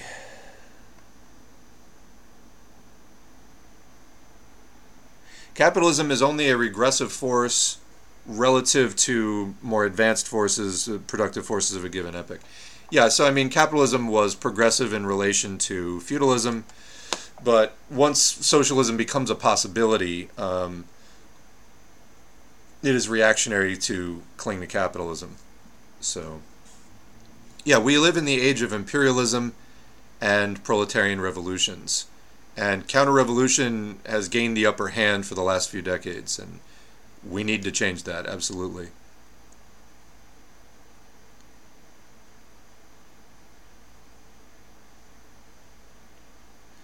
If it's smarter than you, then it understands all the problems better than you. Yeah, that's one of the basic points. Our response to A I is just like our response to SARS, yeah, SARS two. Uh, COVID. First we let it spread, then we try to find a remedy. Humans are smart and stupid at the same time. Well, you know, we're capable, but it doesn't mean we're wise. You know what I mean? We're we're good at focusing on one or two things at a time, but the big picture thinking isn't always there. And again, you, you need um, to integrate and coordinate social systems to do that. It's part of the reason why we need socialism. Is you need to actually bring together all the science and all these perspectives in a way that's not just filtered for profit, you know. Uh, the TED Talk, Eliezer Yudkowsky. Just go to the community tab, or Yudkowsky, Y U D K O W S K Y. Um, there's a there's a TED Talk from like two weeks ago. I think it was you who I heard say that in the next ten years, the most important and the leftist, most important leftist in the U S might be an A I in regards to not having a higher quality of left leadership. I don't recall saying that, but I think I get what you're saying, is that uh, our, our leadership is lacking and could be, um, you know, mimicked by a machine easily.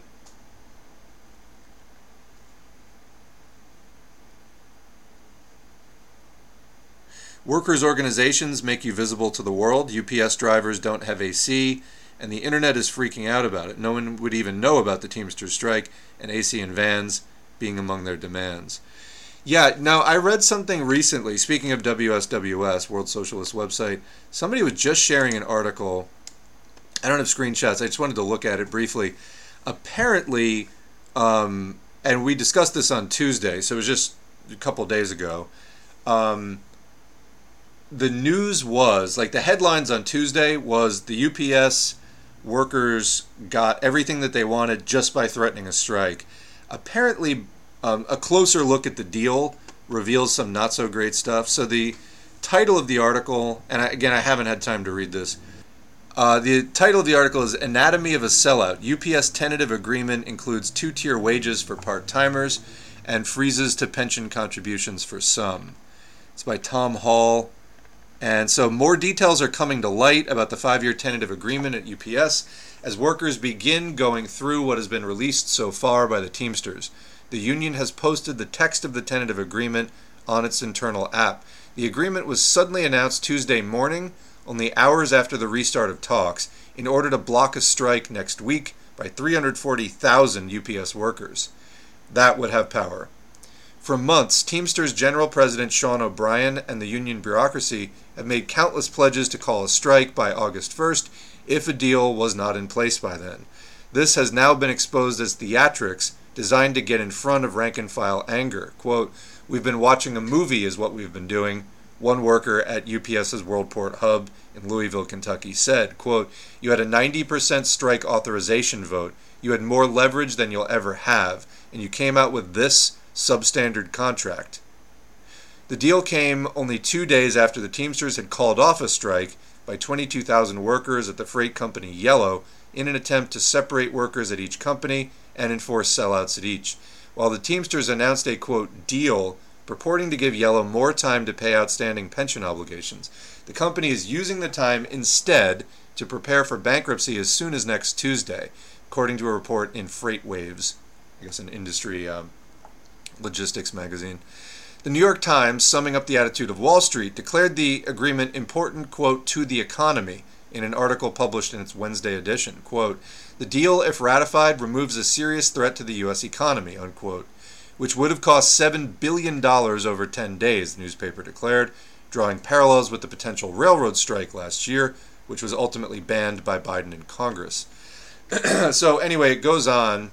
that this was a way to avert the strike um, with a substandard deal that when people realize what it is, they won't be that happy. It includes two-tier wages for part-timers um, and a number of other things, below-inflation wages for drivers, and pension contribution freezes, a trickle of full-time jobs. I'm just leaving this, reading the section headings. Trickle of full-time jobs, leaving part-timers to wait decades. Is it even worth the paper it's printed on? So I'll link that article there, and this I think just came out today. So um, yeah, apparently further analysis is needed as to whether this was actually a decent deal or whether they just kind of shut down the strike with uh, you know, dangling a shiny object there. Do you agree with Chris Smalls that Teamsters not striking was bad? Almost think he is missing the forest for the trees, but I sympathize with his urgency. Um, I think ultimately we need to build up class consciousness, and a great way to do that is showing workers what a strike can accomplish. We shut down the economy, and it clicks with a lot of people. Oh, hey, I'm what keeps the economy going. If I don't like things, we can withhold our labor in an organized way and change it. In fact, it's the only real weapon we have. In a society based on the exchange of commodities, if the only commodity you have is your labor power, then withholding that strategically is your only real weapon. So um, I haven't seen Chris Small's reasoning on that, but maybe we can explore that in the next stream. I could see why, uh, in other words, if if if that's the case. Especially if the deal that they got was hollow, you know, that they called off the strike and they didn't even get, you know, what what they uh, what they wanted. Great work, keep up the struggle and making quality content. Nothing is immutable uh, but change, and I look forward to a socialist world. Yeah. You know, this is the thing. Humans, like most other life, really just have to has to live within the confines of nature. Humans, by dint of our, albeit natural, intelligence and the technology we can create using it, we are able to change the material world in a way just other species can't. So in a way, and especially with, you know, things like A I, inventions like A I, we may be able to cause fundamental, you know, tearings of the fabric of reality, so to speak, um, unmooring ourselves from material uh, conditions in really fundamental ways. Whether we're able to actually coordinate that in a way that doesn't kill us is like the big question here. Capitalism for sure is not going to be able to do that. If we have any hope of doing it, it's through socialism. You know, the other, the real limitation here is our genetic basis. Um, humans have genes, and they, you know, create all the proteins and stuff that we are made of. And um, we have to live by the dictates of our genes, essentially. You know, we, we um, they have to keep going on replicating, otherwise there is no story of us, so to speak. Um, if we ever come up with a way to, you know, liberate ourselves from that, um, create, um, you know, human-like organisms that have a different genetic basis, that are more durable life forms, but are, you know, otherwise uh, sort of our offspring, that may be one way that we're able to survive much wider um, ranges of material environmental conditions. Right now, though, we got to live by the dictates of, you know, those genes which keep us anchored, needing certain conditions uh, to survive.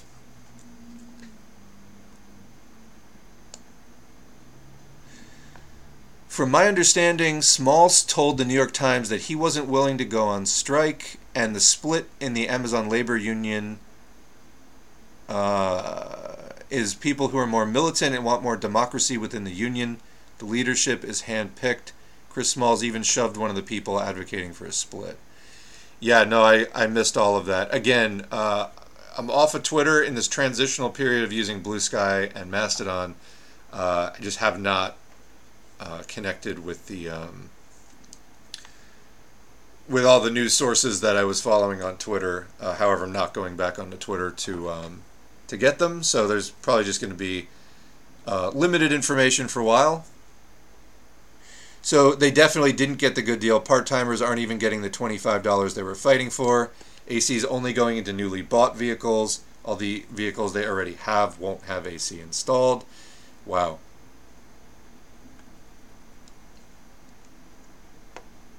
I wonder if the union only made an agreement to show that they're acting in good faith, knowing that workers could easily still vote it down. I know there are certain laws that can nullify the ability to strike if the union is not bargaining in good faith. Yeah, but so both sides have to bargain in good faith, um, the employer and the union. But, uh, yeah, I'm not sure of the circumstances in this case.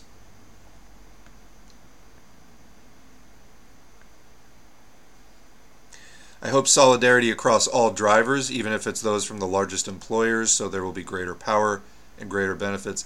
I think we will get there. Even if this strike was a stumble, we're going to keep coming back to this point. Workers will eventually figure it out. Um, I see the question there about Tupac.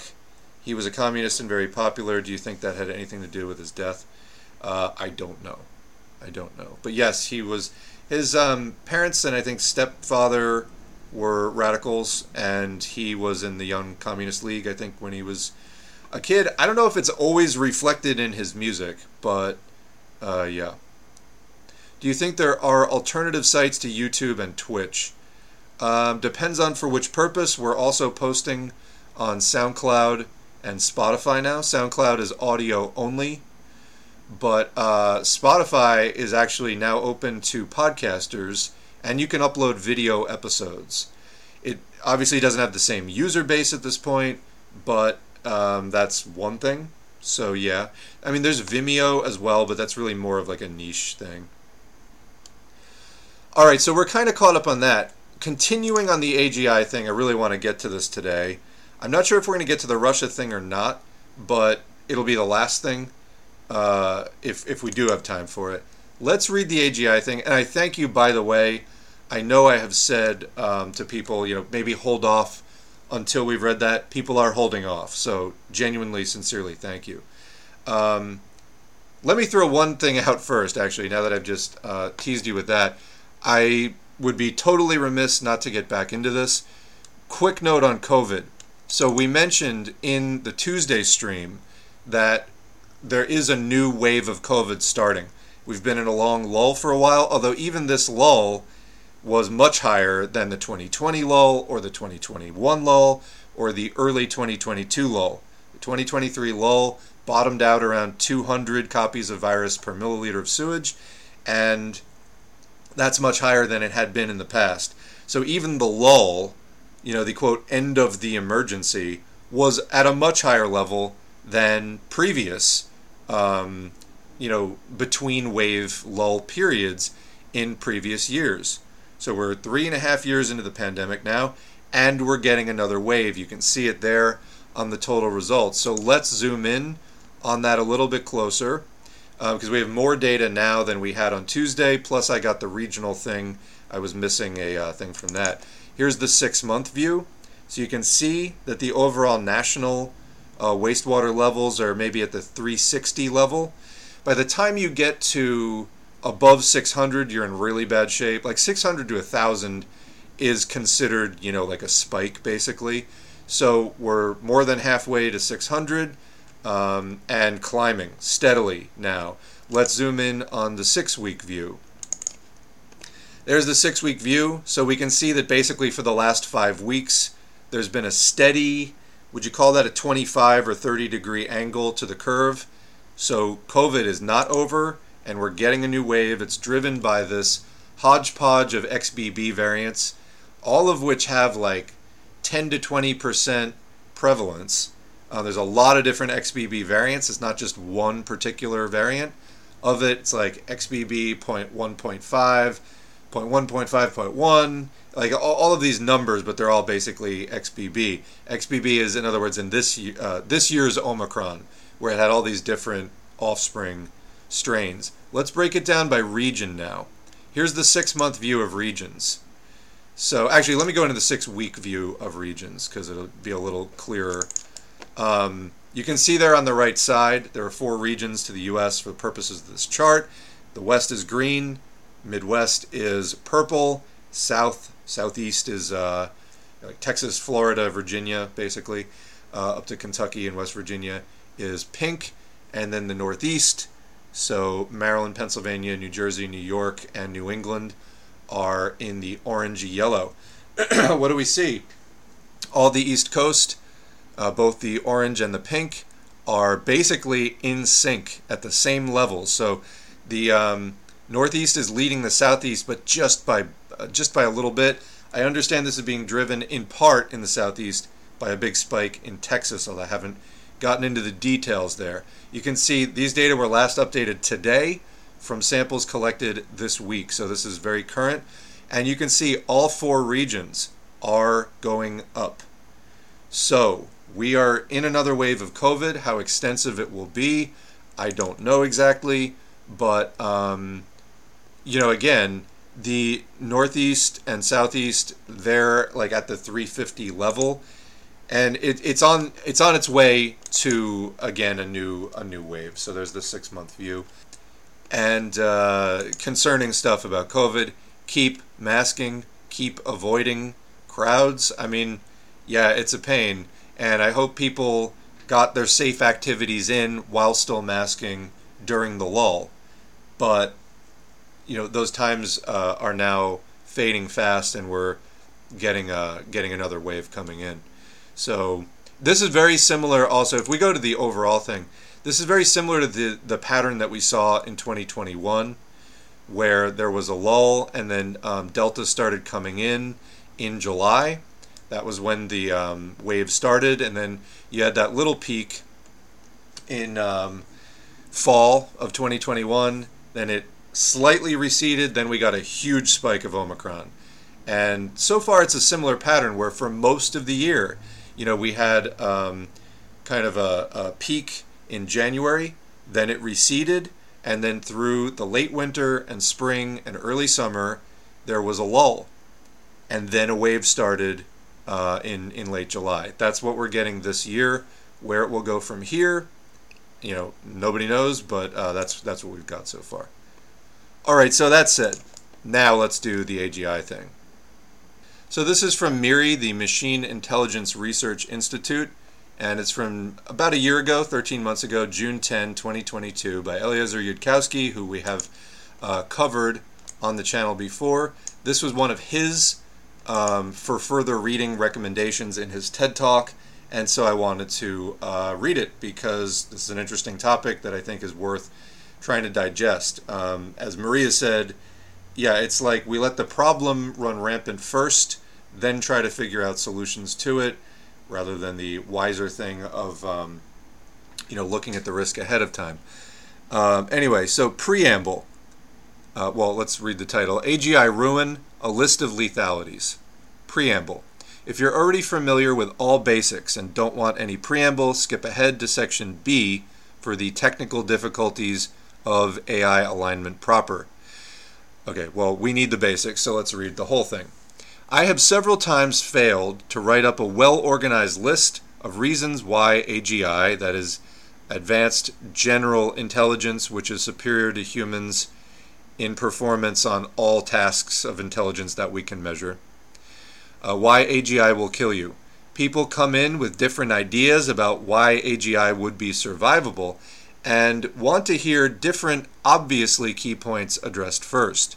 Some fraction of those people are loudly upset with me if the obviously most important points aren't addressed immediately, and I address different points first instead. Having failed to solve the problem, this problem, in any good way, I now give up and solve it poorly with a poorly organized list of individual rants. I'm not particularly happy with this list. The alternative, though, was publishing nothing, and publishing this seems marginally more dignified. Three points about the general subject matter of discussion here, numbered so as not to conflict with the list of lethalities. Negative three, so prefatory points. I'm assuming that you're already familiar with some basics and already know what orthogonality and instrumental convergence are and why they're true. People occasionally claim to me that I need to stop fighting old wars here, because those people claim to me those wars have already been won within the important, according to them, parts of the current audience. I suppose it's at least true that none of the current major E A funders seem to be visibly in denial about orthogonality or instrumental conversion convergence as such. So, fine. If you don't know what orthogonality or instrumental convergence are, or don't see for yourself why they're true, you need a different introduction than this one. So, tell you what, why don't we just read definitions of those as, as linked in this article? So, or because I'm sure there will be plenty of people in this more social sciences-oriented uh, general audience who could benefit from this. So, orthogonality.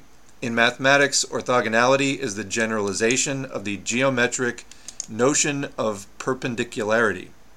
Right? Orthogonality is also used with various meanings that are often weakly related or not related at all, so sort of more uh, metaphorical uh, uses um, as far as the uh, the mathematical um, version goes. So as far as um, computer science, this is in programming language design, the ability to use various language features in arbitrary combinations with consistent results. So quite different from the mathematical. So in programming language design, the ability to use various language features in arbitrary combinations with consistent results. This usage was introduced in the design of ALGOL sixty-eight. Uh, quoting Van Wijngaarden, the number of independent primitive concepts has been minimized in order that the language be easy to describe, to learn, and to implement. On the other hand, these concepts have been applied orthogonally in order to maximize the expressive power of the language while trying to avoid deleterious or harmful superfluities. End quote. Orthogonality is a system design property which guarantees that modifying the technical effect produced by the component of a system neither creates nor propagates side effects to other components of the system. Typically, this is achieved through the separation of concerns and encapsulation, and it is essential for feasible and compact designs of complex systems, certainly to include A I. The emergent behavior of a system consisting of components should be controlled strictly by formal de- definitions of its logic and not by side effects resulting from poor integration, that is non-orthogonal design of modules and interfaces. Orthogonality reduces testing and development time because it is easier to verify designs that neither cause side effects nor depend on them. Also, an orthogonal instruction set uh, is one that lacks redundancy. In other words, there's only a single instruction that can be used to accomplish a given task. So there's only one path to get to any one particular outcome, and is designed such that instructions can use any register. These are more technical terms. Um, okay, so we've got here basically the concept that you know what's going on in your system because if you're getting an effect, you know what the cause is. There's not side effects of Uh, poorly contained things that are leaking out and causing things that could have come from here, could have come from here, could have come from here.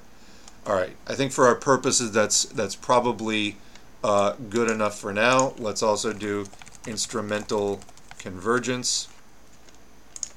This is a hypothesis about intelligent intelligent agents, and yes, I'm riffing off of Wikipedia here. Uh, instrumental convergence is the hypothetical tendency for most sufficiently intelligent human beings, both human and non-human, to pursue similar sub-goals, even if their ultimate goals are pretty different. More precisely, agents, or beings that have agency, may pursue instrumental goals, goals which are made in pursuit of some particular end, but are not the end goals themselves, without ceasing, provided that their ultimate or intrinsic goals may never be fully satisfied. Instrumental convergence posits that an intelligent agent with unbounded but harmless goals can act in surprisingly harmful ways. For example, a computer with the sole, unconstrained purpose of solving a complex mathematics problem, like the Riemann hypothesis, could attempt to turn the entire Earth into one giant computer in order to increase its computational power, in order to succeed in those calculations. So this is, I just always think back to uh, Short Circuit two, where Johnny Five just kept saying more input, and the room was just buried in books because he uh, could not stop reading, for example. So turn the entire room into just a pile of books uh, in pursuit of the goal of more input. It, although here, I'm not sure that that had a definite goal. But here, for example, trying to solve an extremely different, uh, difficult calculation, which may not be even solvable, um, turning the entire computer, uh, tr- turning the entire Earth into a computer in order to get a computer big enough to do the computations. So there you have instrumental convergence. Okay. So in other words, you tell it to do something, or you know, it sets the, it has the goal set one way or another of doing something difficult, and it winds up sort of uh, doing really harmful things, trying to pursue a seemingly harmless goal. All right, so th- there we go. I think we have the uh, requisite background vocab. Let's keep going. Uh, prefatory point t- uh, negative two. When I say that alignment, getting A I to do what you want, is lethally difficult, and not just what you want, but to act generally, if it is autonomous, to act in ways that are aligned with human interest, which it's very much not human, so it could be very difficult. In fact, Yudkowsky says it is lethally difficult. And when he says this, he's not talking about ideal or perfect goals of, quote, provable alignment, nor a total alignment of superintelligences on exact human values, nor getting A Is to produce satisfactory arguments about moral dilemmas, which sort of reasonable humans disagree about, nor attaining an absolute certainty of an A I not killing everyone. When I say that alignment is difficult, I mean that in practice, using the techniques we actually have, please don't disassemble literally everyone with probability roughly one, is an overly large ask that we are not on course to get. So far as I'm concerned, if you can get a powerful A G I that carries out some pivotal superhuman engineering task with a less than fifty percent chance of killing more than one billion people, I'll take it. That is how out of reach this seems. Even smaller chances of killing even fewer people would be a nice luxury, but if you can get as incredibly far as, quote, less than roughly certain to kill everybody, then you can probably get down to under a five percent chance with only slightly more effort. So in other words, getting that far is the hard part. From there, you could probably tinker it down with a lot less effort. Practically all of the difficulty is in getting to less than certainty of killing literally everyone. Trolley problems are not an interesting subproblem in all of this. If there are any survivors, you solved alignment. At this point, I no longer care how it works. I don't care how you got there. I'm cause agnostic about whatever methodology you used. All I am looking at is prospective results. All I want is that we have justifiable cause to believe in a pivotally useful A G I. This will not, oh, believe of a pivotally useful A G I. This will not kill literally everyone. So that's what he's trying to believe after working on this and really struggling. Anybody telling you that I'm asking for stricter alignment than this has failed at reading comprehension. Okay, so let's take it seriously. What he is saying is if you can build an A G I and have literally any survivors, that's what he considers solving alignment. He's not looking for anything stricter than that. That's what he's saying. And he's saying it's not looking great.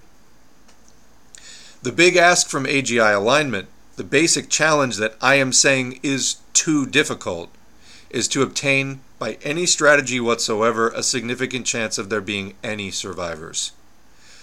Negative one. None of this is about anything being impossible in principle. The metaphor I usually use is that if a textbook from one hundred years ago, oh, if a textbook from one hundred years in the future fell into our hands, containing all of the simple ideas that actually work robustly in practice, we could probably build an aligned superintelligence in six months.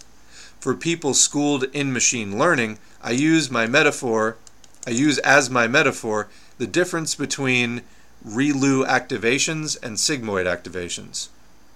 Sigmoid activations are complicated and fragile and do a terrible job of transmitting gradients through many layers. ReLUs are incredibly simple. For the unfamiliar, the activation function is literally max x comma zero in parentheses and works much better. Most neural networks for the first decades of the field used sigmoids. The idea of ReLUs wasn't discovered validated and popularized until decades later. What's lethal is that we do not have the textbook from the future telling us all the simple solutions that actually in real life just work and are robust. We're going to be doing everything with metaphorical sigmoids on the first critical try. No difficulty discussed here about A G I alignment is claimed by me to be impossible to merely human science and engineering, let alone in principle, if we had a hundred years to solve it using unlimited retries, the way that science usually has an unbounded time budget and unlimited retries. This list of lethalities is about things we are not on course to solve in practice, in time, on the first critical try. None of it is meant to make a much stronger claim about things that are impossible in principle. So this is important to understand, and a point that he makes in all of his interviews, which is that if you build a thing which is smarter than us and there is a problem, you don't get a second chance. So he's saying uh, normally the development process is you build something, it fails. You analyze the failure, you try again, you build something slightly different, it fails in a different way, and then you keep building it until it just works. The problem here is that you only get one try. So that's that's a major point that he makes. That said, from my perspective, Uh, oh, that said, here from my perspective are some different true things that could be said to contradict various false things that various different people seem to believe about why A G I would be survivable on anything remotely, remotely resembling the current pathway or any other pathway we can easily jump to. Okay, so he's going to address a lot of the things people bring up. Section A, this is a very lethal problem. It has to be solved one way or another.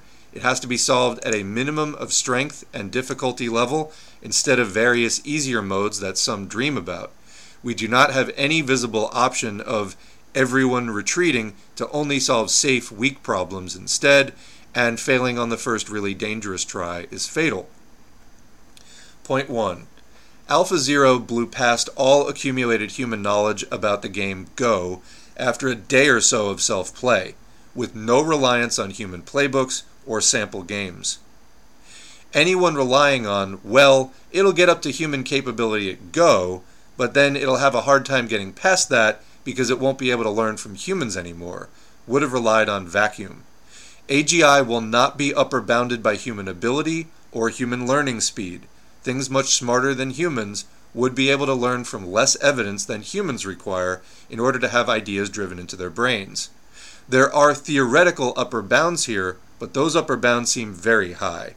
For example, each bit of information that couldn't already be fully predicted can eliminate at most half the probability mass of all hypotheses under consideration. It is not naturally, by default, barring intervention, the case that everything takes place on a timescale that makes it easy for us to react. Okay. So this point is essentially, some of the A Is that we have done have exceeded human ability in a day at certain tasks. So even if it took a week for more complex tasks, that's a very short period of time in order for us to come up with a reaction to it. All right.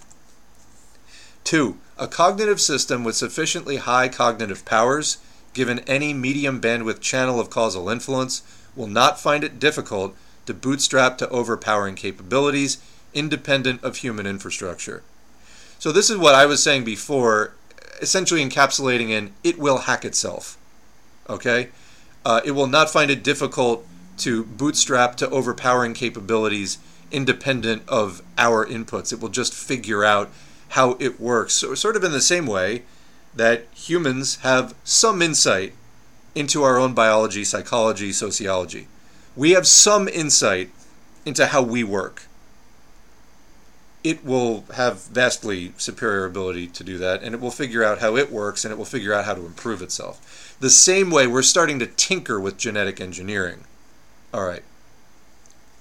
The concrete example I usually use here is nanotech, because there's been pretty detailed analysis of what definitely look like physically attainable lower bounds on what should be possible with nanotech, and those lower bounds are sufficient to carry the point. My lower bound model of how a sufficiently powerful intelligence would kill everyone if it didn't want not to do that is that it gets access to the internet, emails some D N A sequences to any of the many, many online firms that will take a D N A sequence in the email and ship you back proteins, then bribes or persuades some human who has no idea they're dealing with an A G I to mix the proteins in a beaker, which then form a first-stage nanofactory, which can build the actual nanomachinery. Back when I was first deploying this visualization, the wise-sounding critics said, ah, but how do you even know that a superintelligence could solve the protein folding problem if it didn't already have planet-sized supercomputers? But one hears less of this after the advent of AlphaFold two for some odd reason. Almost like these technological limitations that we keep imagining are disappearing right in front of our eyes at a very rapid pace.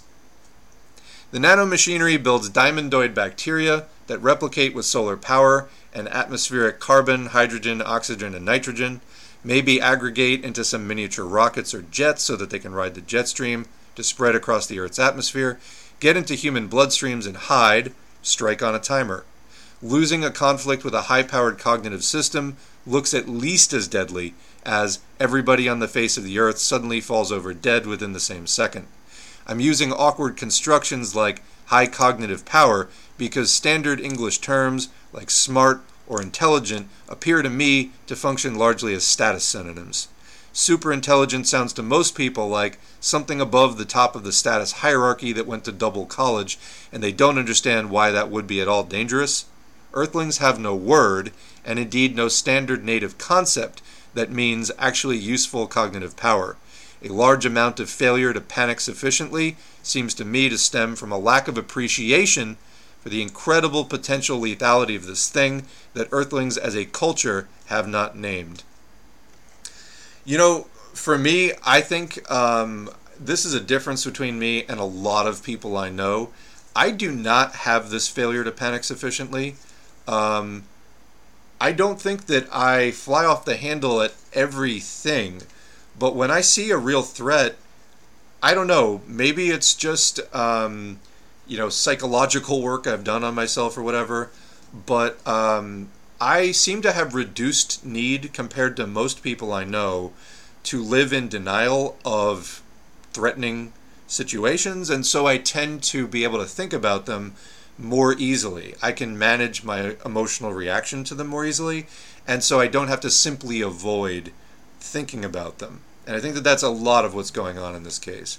So to me, it's like, hey, this is really concerning. We need to think about it. A lot of people just literally cannot bring themselves to do so because they would just fall to pieces. So, three.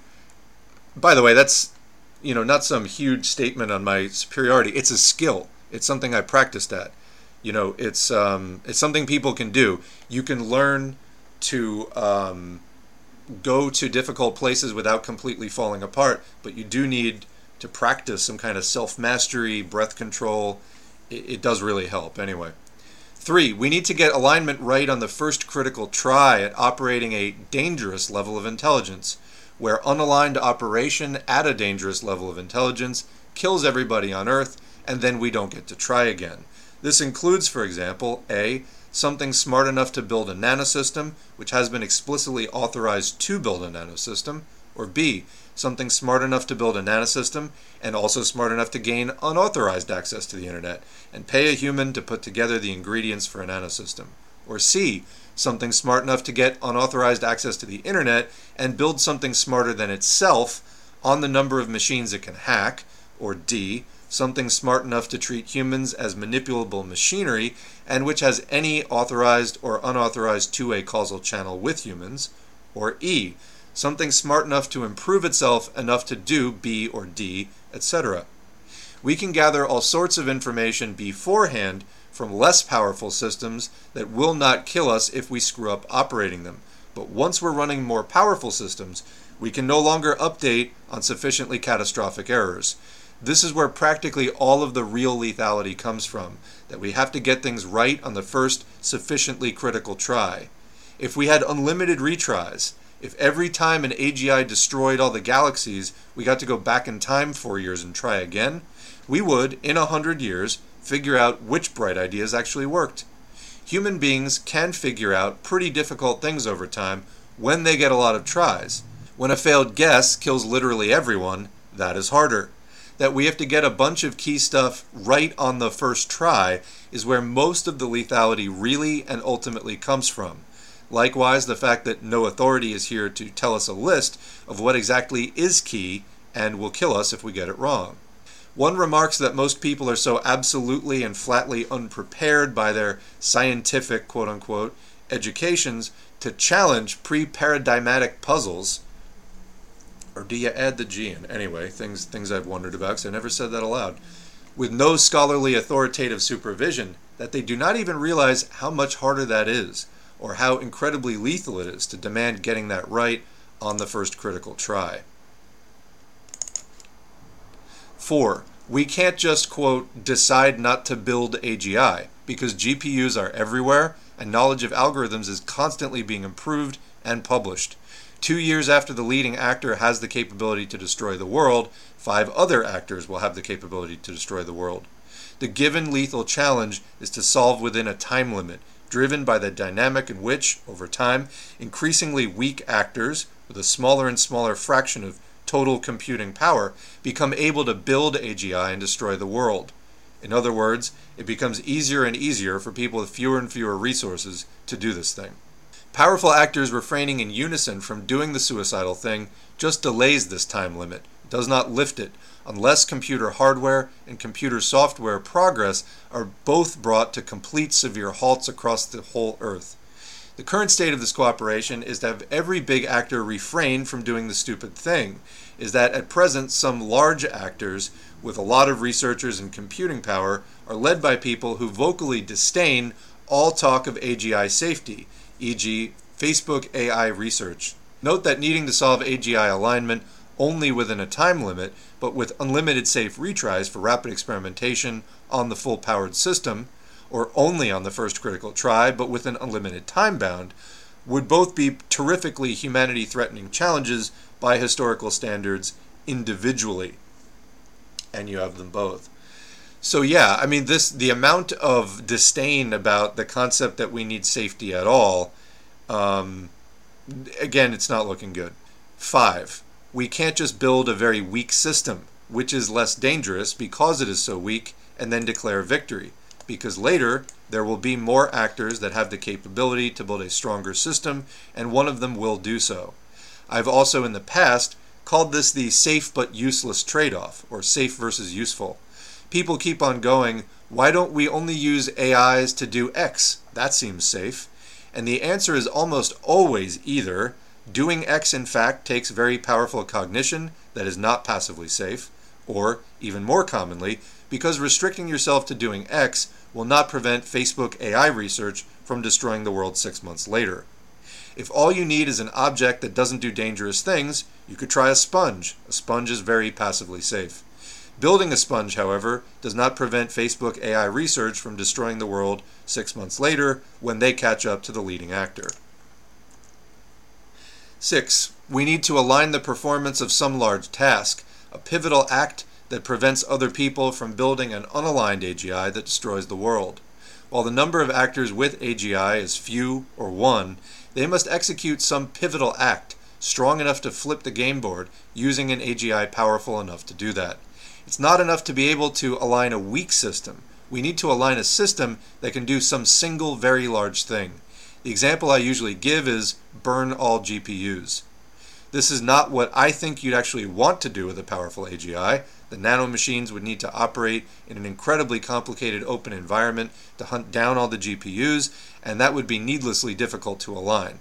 However, all known pivotal acts are currently outside the Overton window and expect them to stay there.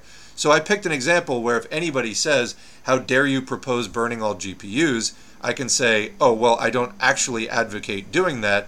It's just a mild overestimate for the rough power level of what you'd have to do and the rough level of machine cognition required to do that in order to prevent somebody else from destroying the world in six months or three years. If it wasn't a mild overestimate, then burn all G P Us would actually be the minimal pivotal task and hence correct answer, and I wouldn't be able to give that denial. Many clever-sounding proposals for alignment fall apart as soon as you ask, how could you use this to align a system that you could use to shut down all the G P Us in the world? Because then it's clear that the system can't do something that powerful, or if it can do that, the system wouldn't be easy to align. A G P U burner is also a system powerful enough to, and purportedly authorized to, build nanotechnology, so it requires operating in a dangerous domain at a dangerous level of intelligence and capability. And this goes along with any non-fantasy attempt to name a way an A G I could change the world such that a half dozen other would-be A G I builders won't destroy the world six months later. Seven, the reason why nobody in this community has successfully named a pivotal weak act, where you do something weak enough with an A G I to be passively safe, but powerful enough to prevent any other A G I from destroying the world a year later, and yet also we can't just go do that right now and need to wait on A I, is that nothing like that exists. There's no reason why it should exist. There is not some elaborate, clever reason why it exists, but nobody can see it. It takes a lot of power to do something to the current world that prevents any other A G I from coming into existence. Nothing which can do that is passively safe in virtue of its weakness. If you can't solve the problem right now, which you can't because you're opposed to other actors who don't want to be solved, and those actors are on roughly the same level as you, then you are resorting to some cognitive system that can do things you could not figure out how to do yourself, that you were not close to figuring out, because you are not close to being able to, for example, burn all G P Us. Burning all G P Us would actually stop Facebook A I Research from destroying the world six months later. Weak sauce Overton abiding stuff about improving public epistemology by setting G P T four loose on Twitter to provide scientifically literate arguments about everything will be cool, but will not actually prevent Facebook A I Research from destroying the world six months later, or some eager open source collaborative from destroying the world a year later if you manage to stop FAIR specifically. There are no pivotal weak acts. Facebook, uh, FAIR being Facebook A I Research. Eight, the best and easiest found by optimization algorithms for solving problems we want an A I to solve readily generalize to problems we'd rather the A I not solve. You can't build a system that only has the capability to drive red cars and not blue cars, because all red car driving algorithms generalize to the capability to drive blue cars.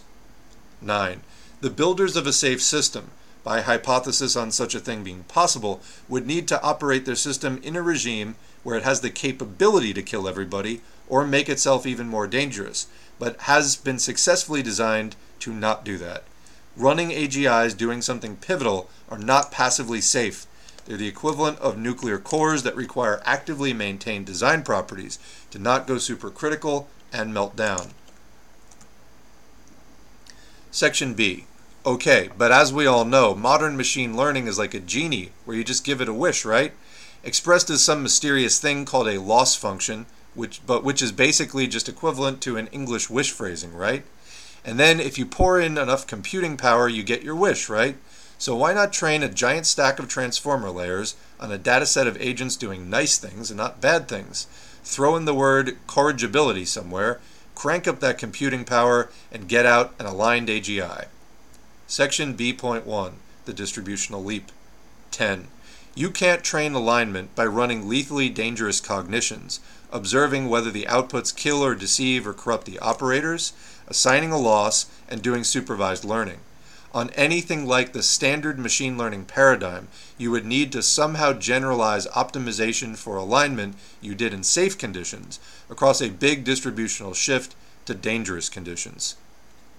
Some generalization of this seems like it would have to be true even outside that paradigm. You wouldn't be working on a live, unaligned superintelligence to align it.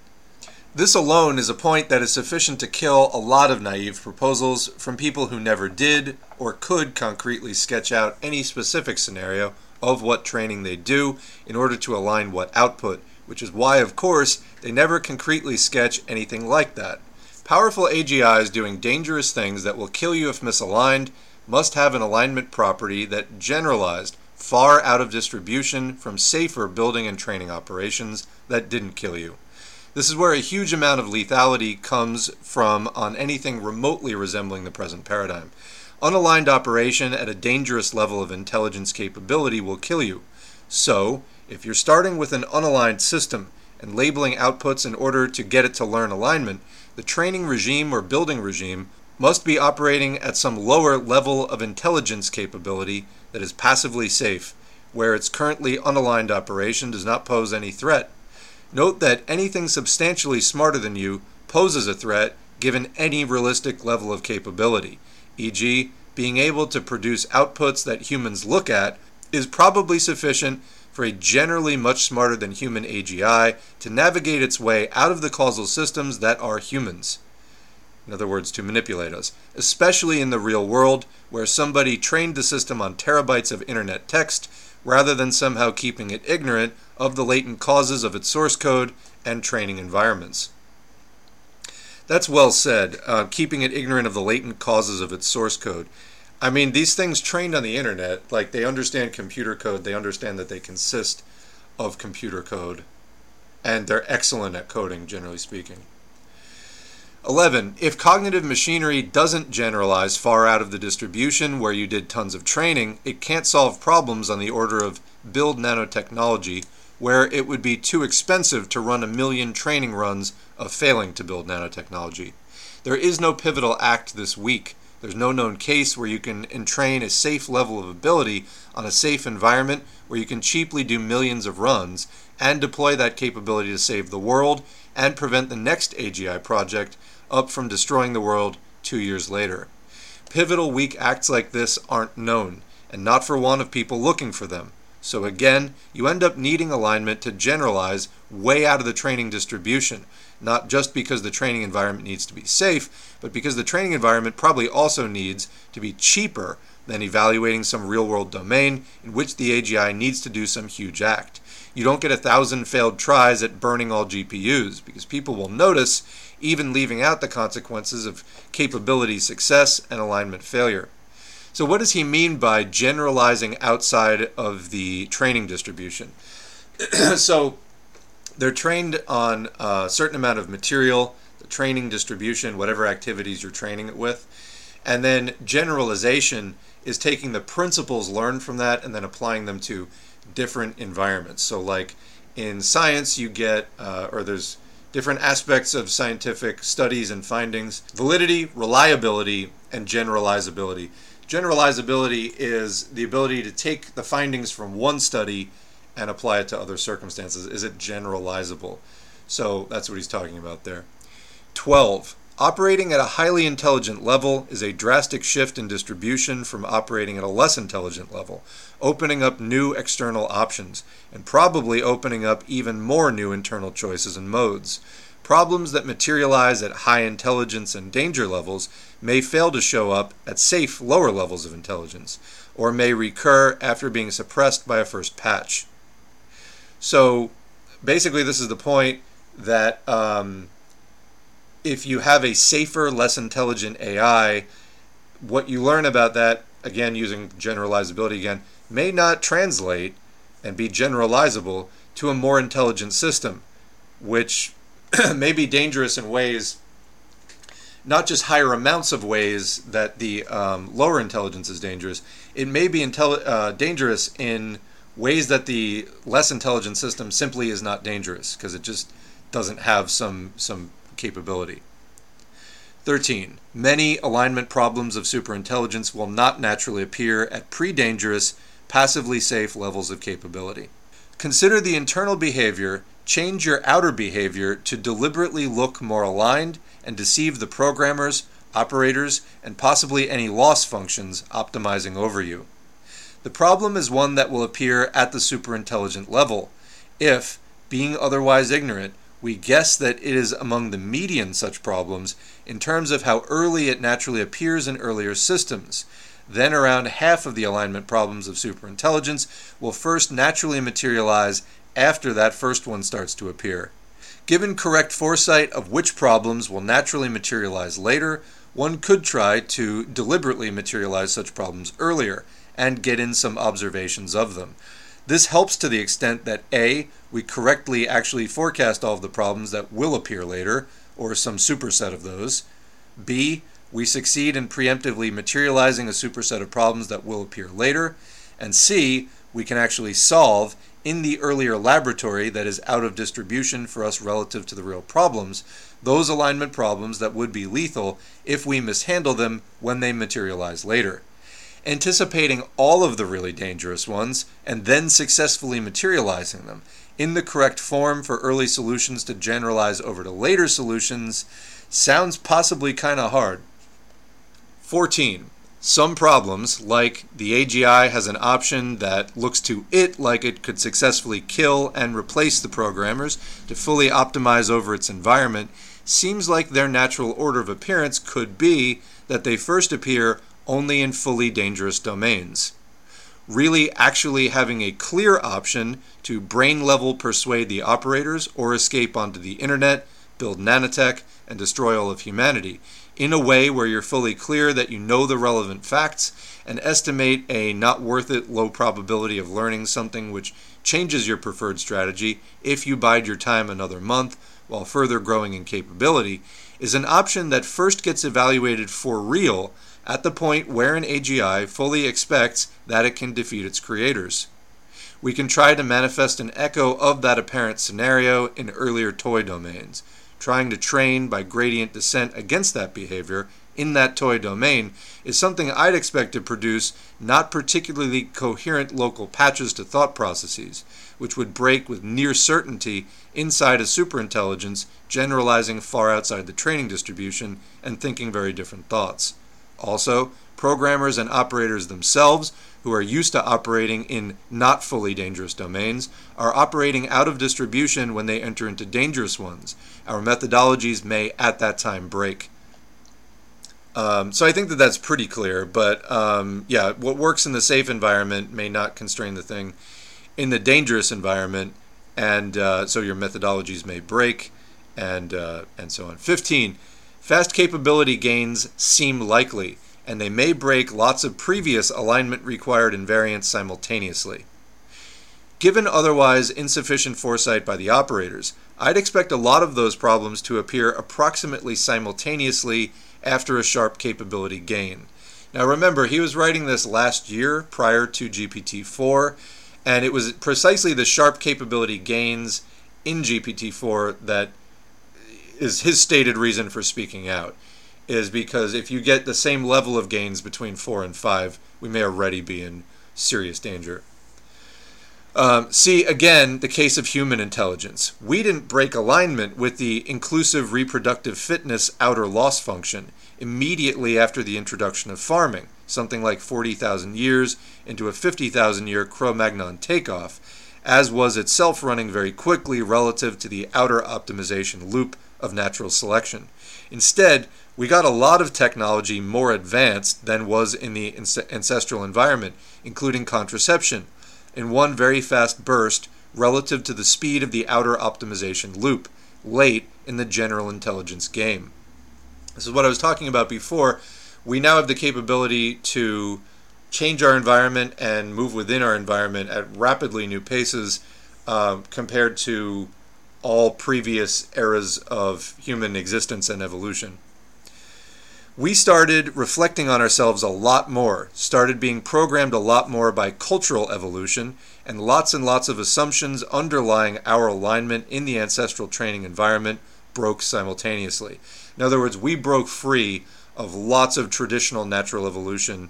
I mean, not evolution itself, we're still based on genes, et cetera, but our behavior, our way of life, um, you know, it, everything, like a lot changed pretty much all at once.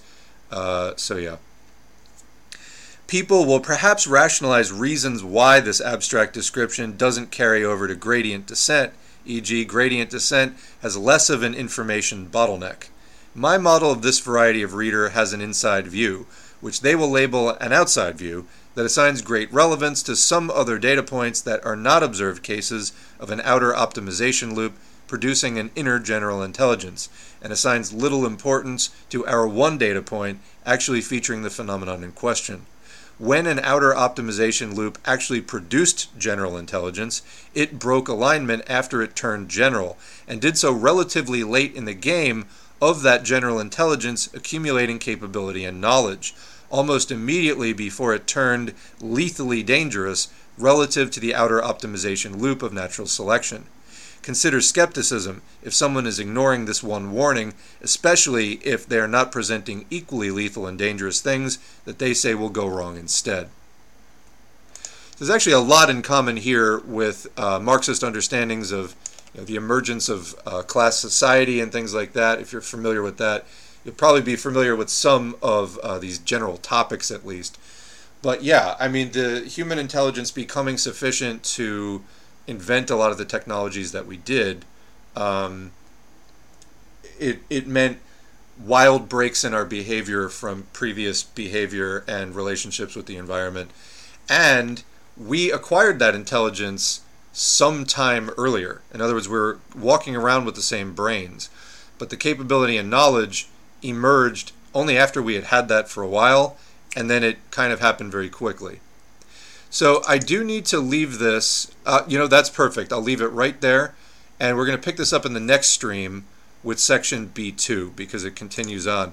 But before we head out today, first of all, I want to thank the patrons whose names are on the screen. We're going to chat. So if you're in the chat and you have something to say, um, stick around. We will do that for, I don't know, twenty, thirty minutes.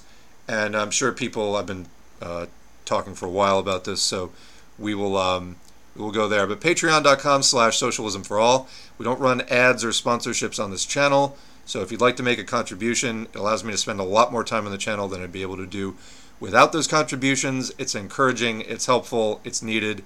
Thank you to the patrons if you like this channel. Of course, thank me. Thank the people who show up in the chat and the comments and all the other contributors who helped to make this thing what it is. I could do it alone, but it wouldn't be the same and wouldn't be as good, I dare say. Um, but uh, thank a patron as well. The, they are critical and have been critical in building this whole thing up. And again, the time. Uh, financial support here means I can spend time doing this rather than um, you know, seeking out wage work uh, to pay my bills, which I have. So much appreciated. All right, let's go into chat and we will do this thing here. Let me get caught up with where we left off in the chat. Uh, on the COVID thing real quick, what are your thoughts on K N ninety-five masks? What's the difference between them and N ninety-five masks? It's a different, uh, K N ninety-five is the Chinese standard, N ninety-five is the U S standard. There are other ones, there's like F F P two. Um, what you want is to know about the particulate, part, ah, particulate filtering ability. So most of the things that have ninety-five in the name, they filter ninety-five percent of particulates. Hold on, I gotta clear my throat again before we do this. Yeah, what you wanna see is how much particulate matter it filters. Um, so the K N ninety-five is a Chinese standard, N ninety-five U S standard. You're more likely to get a counterfeit K N ninety-five in the U S because the U S doesn't regulate that than you are to get a counterfeit N ninety-five because they're, that is regulated in the U S and there's stiffer penalties. Um, also, K N ninety-fives are more likely to have ear loops rather than head straps. Um, I find the ear loops don't give me as good of a seal, usually, and so uh, I tend to prefer the head straps. Um, then again, I also have a P one hundred that I use sometimes, an elastomeric, um, so it just depends. But yeah, they're, they're equally good as long as you can get uh, a good seal on them. So there's different standards in different countries that are very similar in practice and functioning, but uh, have different names because they're different governments. This is really great. Who's it written by? Eliezer Yudkowsky, Y U D K O W S K Y. It's like we're looking at a ninety-nine point nine percent chance of failure and saying, ah, oh, fuck it, let's go. I mean, I think Yudkowsky would say we're actually looking at a one hundred percent chance of failure. I'm pretty sure that that's that's his position. I mean, from from what we were just reading, is like he, he considers it to have a probability of one. So yeah. I'm a computer science student in my junior year, so this is really fascinating shit to me. We need to stop A I. It's already too late, but we got to at least try. Yeah, there is like light chatter in um, various governments about doing some regulating. And then, you know, we covered a while ago the open letter that called for A I development to be halted for six months. One of the prominent signatories on that was Elon Musk. And then turns out that the new Twitter X is going to be running on A I. So fucking go figure. But like, yeah. Uh, clown world. Clown world. In other words, capitalism doesn't allow for us to slow down and say, let's only build a weaker system or let's only use it for X, because other actors in the market will always seek to one-up its competition. I think that also here it's, um, I would need more time to articulate this better, but as long as the technology is around, people are going to keep tinkering with it, and, and you're going to get there as well. The other problems that he was talking about, which is important to understand per se, is that um, the problems of, like, in other words, that's not the only problem with a weaker system. That is a problem with a weaker system.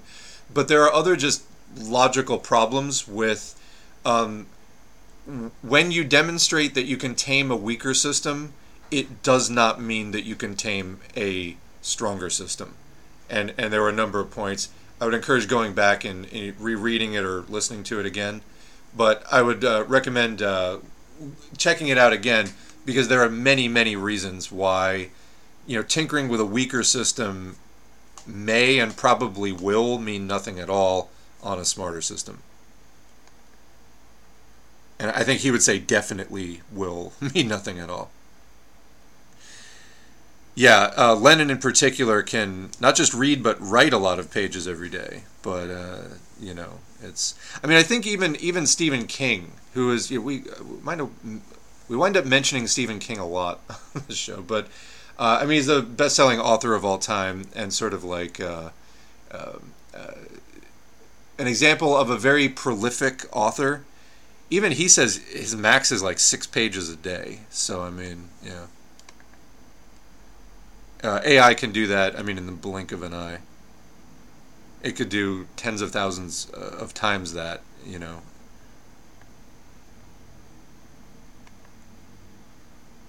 I guess my comments are a bit unrelated, but it has to be noted. This is the person that said that they work in A I earlier. It has to be noted that we don't know if it's even possible to create A G I. Now I think you're grasping at straws. To be quite honest with you, I think you're grasping at straws. We don't know if it's even possible to create A G I. Look at the advanced... I mean, what do you do exactly in A I? I have to wonder here. Like, um, computing power... Listen to Stephen Hawking's comments on this. Computing power has been advancing at a steady pace over the last century. All right? There, there's like a clear curve to it. Why would you think, given that, that we wouldn't, at, that at some point, that would not surpass human intelligence? We already have a roughly human intelligent, um, we already have roughly human intelligent types of systems. If it's a given that the computing power is going to keep increasing, and we have seen massive leaps in capabilities between the different iterations of G P T, why wouldn't it, and we're already close to human intelligence, why wouldn't we get an A G I? I think this is just a kind of desperate hypothetical, to be honest with you. So why do we assume that we can create A G I? Because it looks like we're about to create A G I, like literally within a decade. And why do we, as- oh God, you're doing every, everything. Why do we assume it would be malicious? Jesus. Um, I'm sorry, but we go through this every fucking time this conversation comes up. Limited imagination, I'm telling you. I know I'm being harsh here, but like, really. You're dealing with a system that it doesn't matter if it has desires. It it would just be pursuing goals. We went over this in the in the introductory thing. Uh, in pursuit of a seemingly harmless goal where there's no malice. If it just happened to value solving the goal over preserving human life, for example, it could, you know, um, turn all human beings into like technological compost and make us into computers just so it could solve the uh, thing.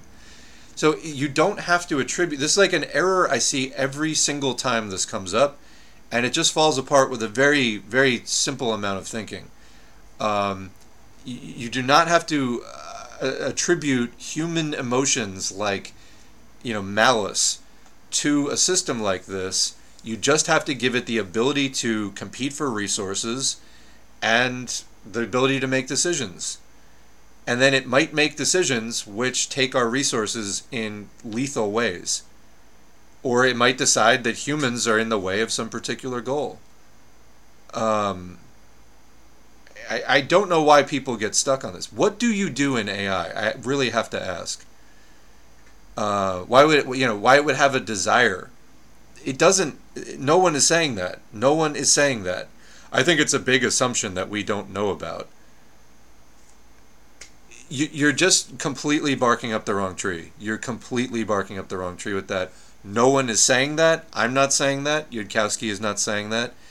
It's part of the inherent logic of building a dangerous system like this that can make decisions and gain access to resources. That's it. If it has the ability to interface with humans and persuade humans to do things, um, you know, it can do all kinds of things. We went through this last time. We went through this last time where it's like, uh, no, it could never launch a nuclear bomb because there's two keys that have to be turned. Okay, well, if it could persuade one person to turn the key, how much extra effort would it take to persuade two humans to turn the key? Yet people are thinking these things and typing them out and not stopping themselves. I don't understand it. All right. And again, I know I'm being harsh here, but we've gone over this so many times in these previous discussions, and I don't get how you're working in A I and these things haven't occurred to you before, honestly. And some of the most dangerous humans are um, people that don't necessarily have malice, but just have no regard for other humans. You know, humans are fragile, and we require an, an enormous amount of care not to be hurt. Acting even with indifference, not necessarily malice to humans, can be enormously destructive.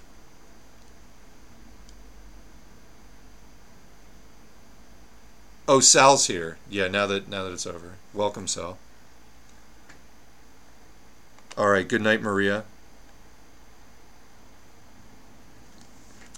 I think that humans are particularly cruel due to their desire to survive. A G I would not have this drive. You're missing the point. You're really, really, really missing the point. It's about solving goals, having objectives, making decisions, gaining access to resources. Those are the only elements you really need there. You're a PhD student in A I. I'd say I need to sit down, but I'm already sitting. Um... Chatter was anthropomorphizing more than I do as a furry. Yeah, I mean, machines can be dangerous. You know what I mean? It's like, um, why would a lawnmower want to kill us? It doesn't have to want to kill us to kill us. Like, if it just, you know, if a lawnmower runs over your foot, it shreds your foot. It doesn't really matter if it, like, hates you or not. You know what I'm saying? No, I think it's a different guy. Um, that's funny, though. All right, we are caught up. And uh, as far as people who want their thoughts on the hearing yesterday, you, we're going to have to do another stream because um, I need to uh, finish the rest of this. Um, I had a coworker that shredded his foot with a lawnmower. See? Ripped from the headlines. Anyway, um... I want to finish the rest of this list of lethalities. There's another Yudkowsky piece that I'd like to read here, food for thought, but um, I just don't know. If you're a PhD student and you're assuming there has to be human intent for an A I to be dangerous, uh, God help us all. And on that note, we call him Nine now. I'll bet I know why. All right, anyway, um, on that note, we're going to have to pick up this stream again soon. I don't know when. It's not going to be tomorrow, but it'll be soon. And, uh, yeah, yeah. No, that's not what I wanted to say. Well, I mean, you had plenty of opportunity to say stuff, to be honest. I mean, um, So you heard this whole thing. You heard specific points in this essay, all right? What did you think about this? I I don't, I don't hear you addressing any of the specific points in the essay. I, I just read a lot of stuff out here for like forty-five minutes. Is this just not landing, or like, you agree with it? Okay, so you agree that it is virtually impossible to build an A I that will not kill all of us. Because that is what it, that is the thesis. It is virtually impossible to build. Okay. So you agree with that. Great. It did not seem like you were agreeing that. Uh, it did not seem like you were agreeing with that based on the comments you were posting. Now, you're a PhD student in A I. Um, why are you a PhD student in A I if you agree that A I cannot be built without killing everyone? Like, what are are you working in A I safety and research, or what are you doing? All right, you disagree with some assumptions and the way it presented. I would honestly, I mean, you're clearly operating a high level of education. Um, I would be interested in hearing your specific responses to that, sincerely. I know you're a patron, too. So, like, we're in touch. Um, but if you if you have informed, you know, intelligent responses to that, I would really like to, uh, um, to, to hear them. All right, so you're in the program because you didn't know that A I was this dangerous when you started. Um, do you plan to continue on in it, or is this... I, I imagine that's causing kind of a crisis for you then. Is that is that correct? What are your current thoughts about your educational trajectory? And what year are you in of, of your PhD now? You do want to switch. Yeah. uh, okay. But yeah, how how far along? You're in your third year out of four. Okay. That's uh, that's terrible. I mean, I, I sympathize with you there. Um, there's nothing worse than getting into, you know, an advanced education program and just realizing it is, like, not what you wanted. So I greatly sympathize with you there. As somebody who is familiar with this, you probably have some interesting contributions to make. I would be, uh, here, let me give you the links. And I, I would really like to hear some of your um, thoughts about it. I mean, you were mentioning, you know, you disagreed with some of its assumptions. Um, that's fair. I mean, if there are ways in which this can be improved, I, I think Yudkowsky would be into that as well. Anyone, ser- you know, Yudkowsky, I assume, is seriously interested in um, in uh, presenting this as well as possible. I know I'm coming off as kind of a Yudkowsky fanboy. He's just one of the only people that I hear consistently presenting on the subject with a sufficient, with really any concern, um, but uh, specific focus, focused, sustained concern about it. But yeah, I mean, so he's kind of one guy, but uh, if, if other people who are also concerned can make contributions to it, I'm sure that would be welcomed by all. Uh, for sure. Uh, what did we talk about last stream? You will see in a day or two, because it's going to be on the channel. Nothing in particular. I didn't uh, clip articles. It was just office hours. All right, I think we're going to leave it there. This was live stream number one oh one, to be appearing on the channel shortly. I want to thank everybody for um, showing up, contributing to the chat. Had a good time, and it was good to get back into the numbered full S four A live stream format with articles. Uh, we're going to have to take this up, as is usually the case in the numbered live streams, in another one soon with the second half of the Yud article, and then um, maybe his other piece, and then the stuff on Russia. In the meantime, uh, Politsturm just put up on their English-speaking channel, Politsturm International, they just put up uh, like an hour and forty minute stream about what's going on currently in Russia as a result of the war, the Wagner Rebellion, all of that stuff. I was going to read the uh, Russian article. We'll do that soon. I don't know if maybe Saturday, but uh, we will do another stream soon. So we'll see you then.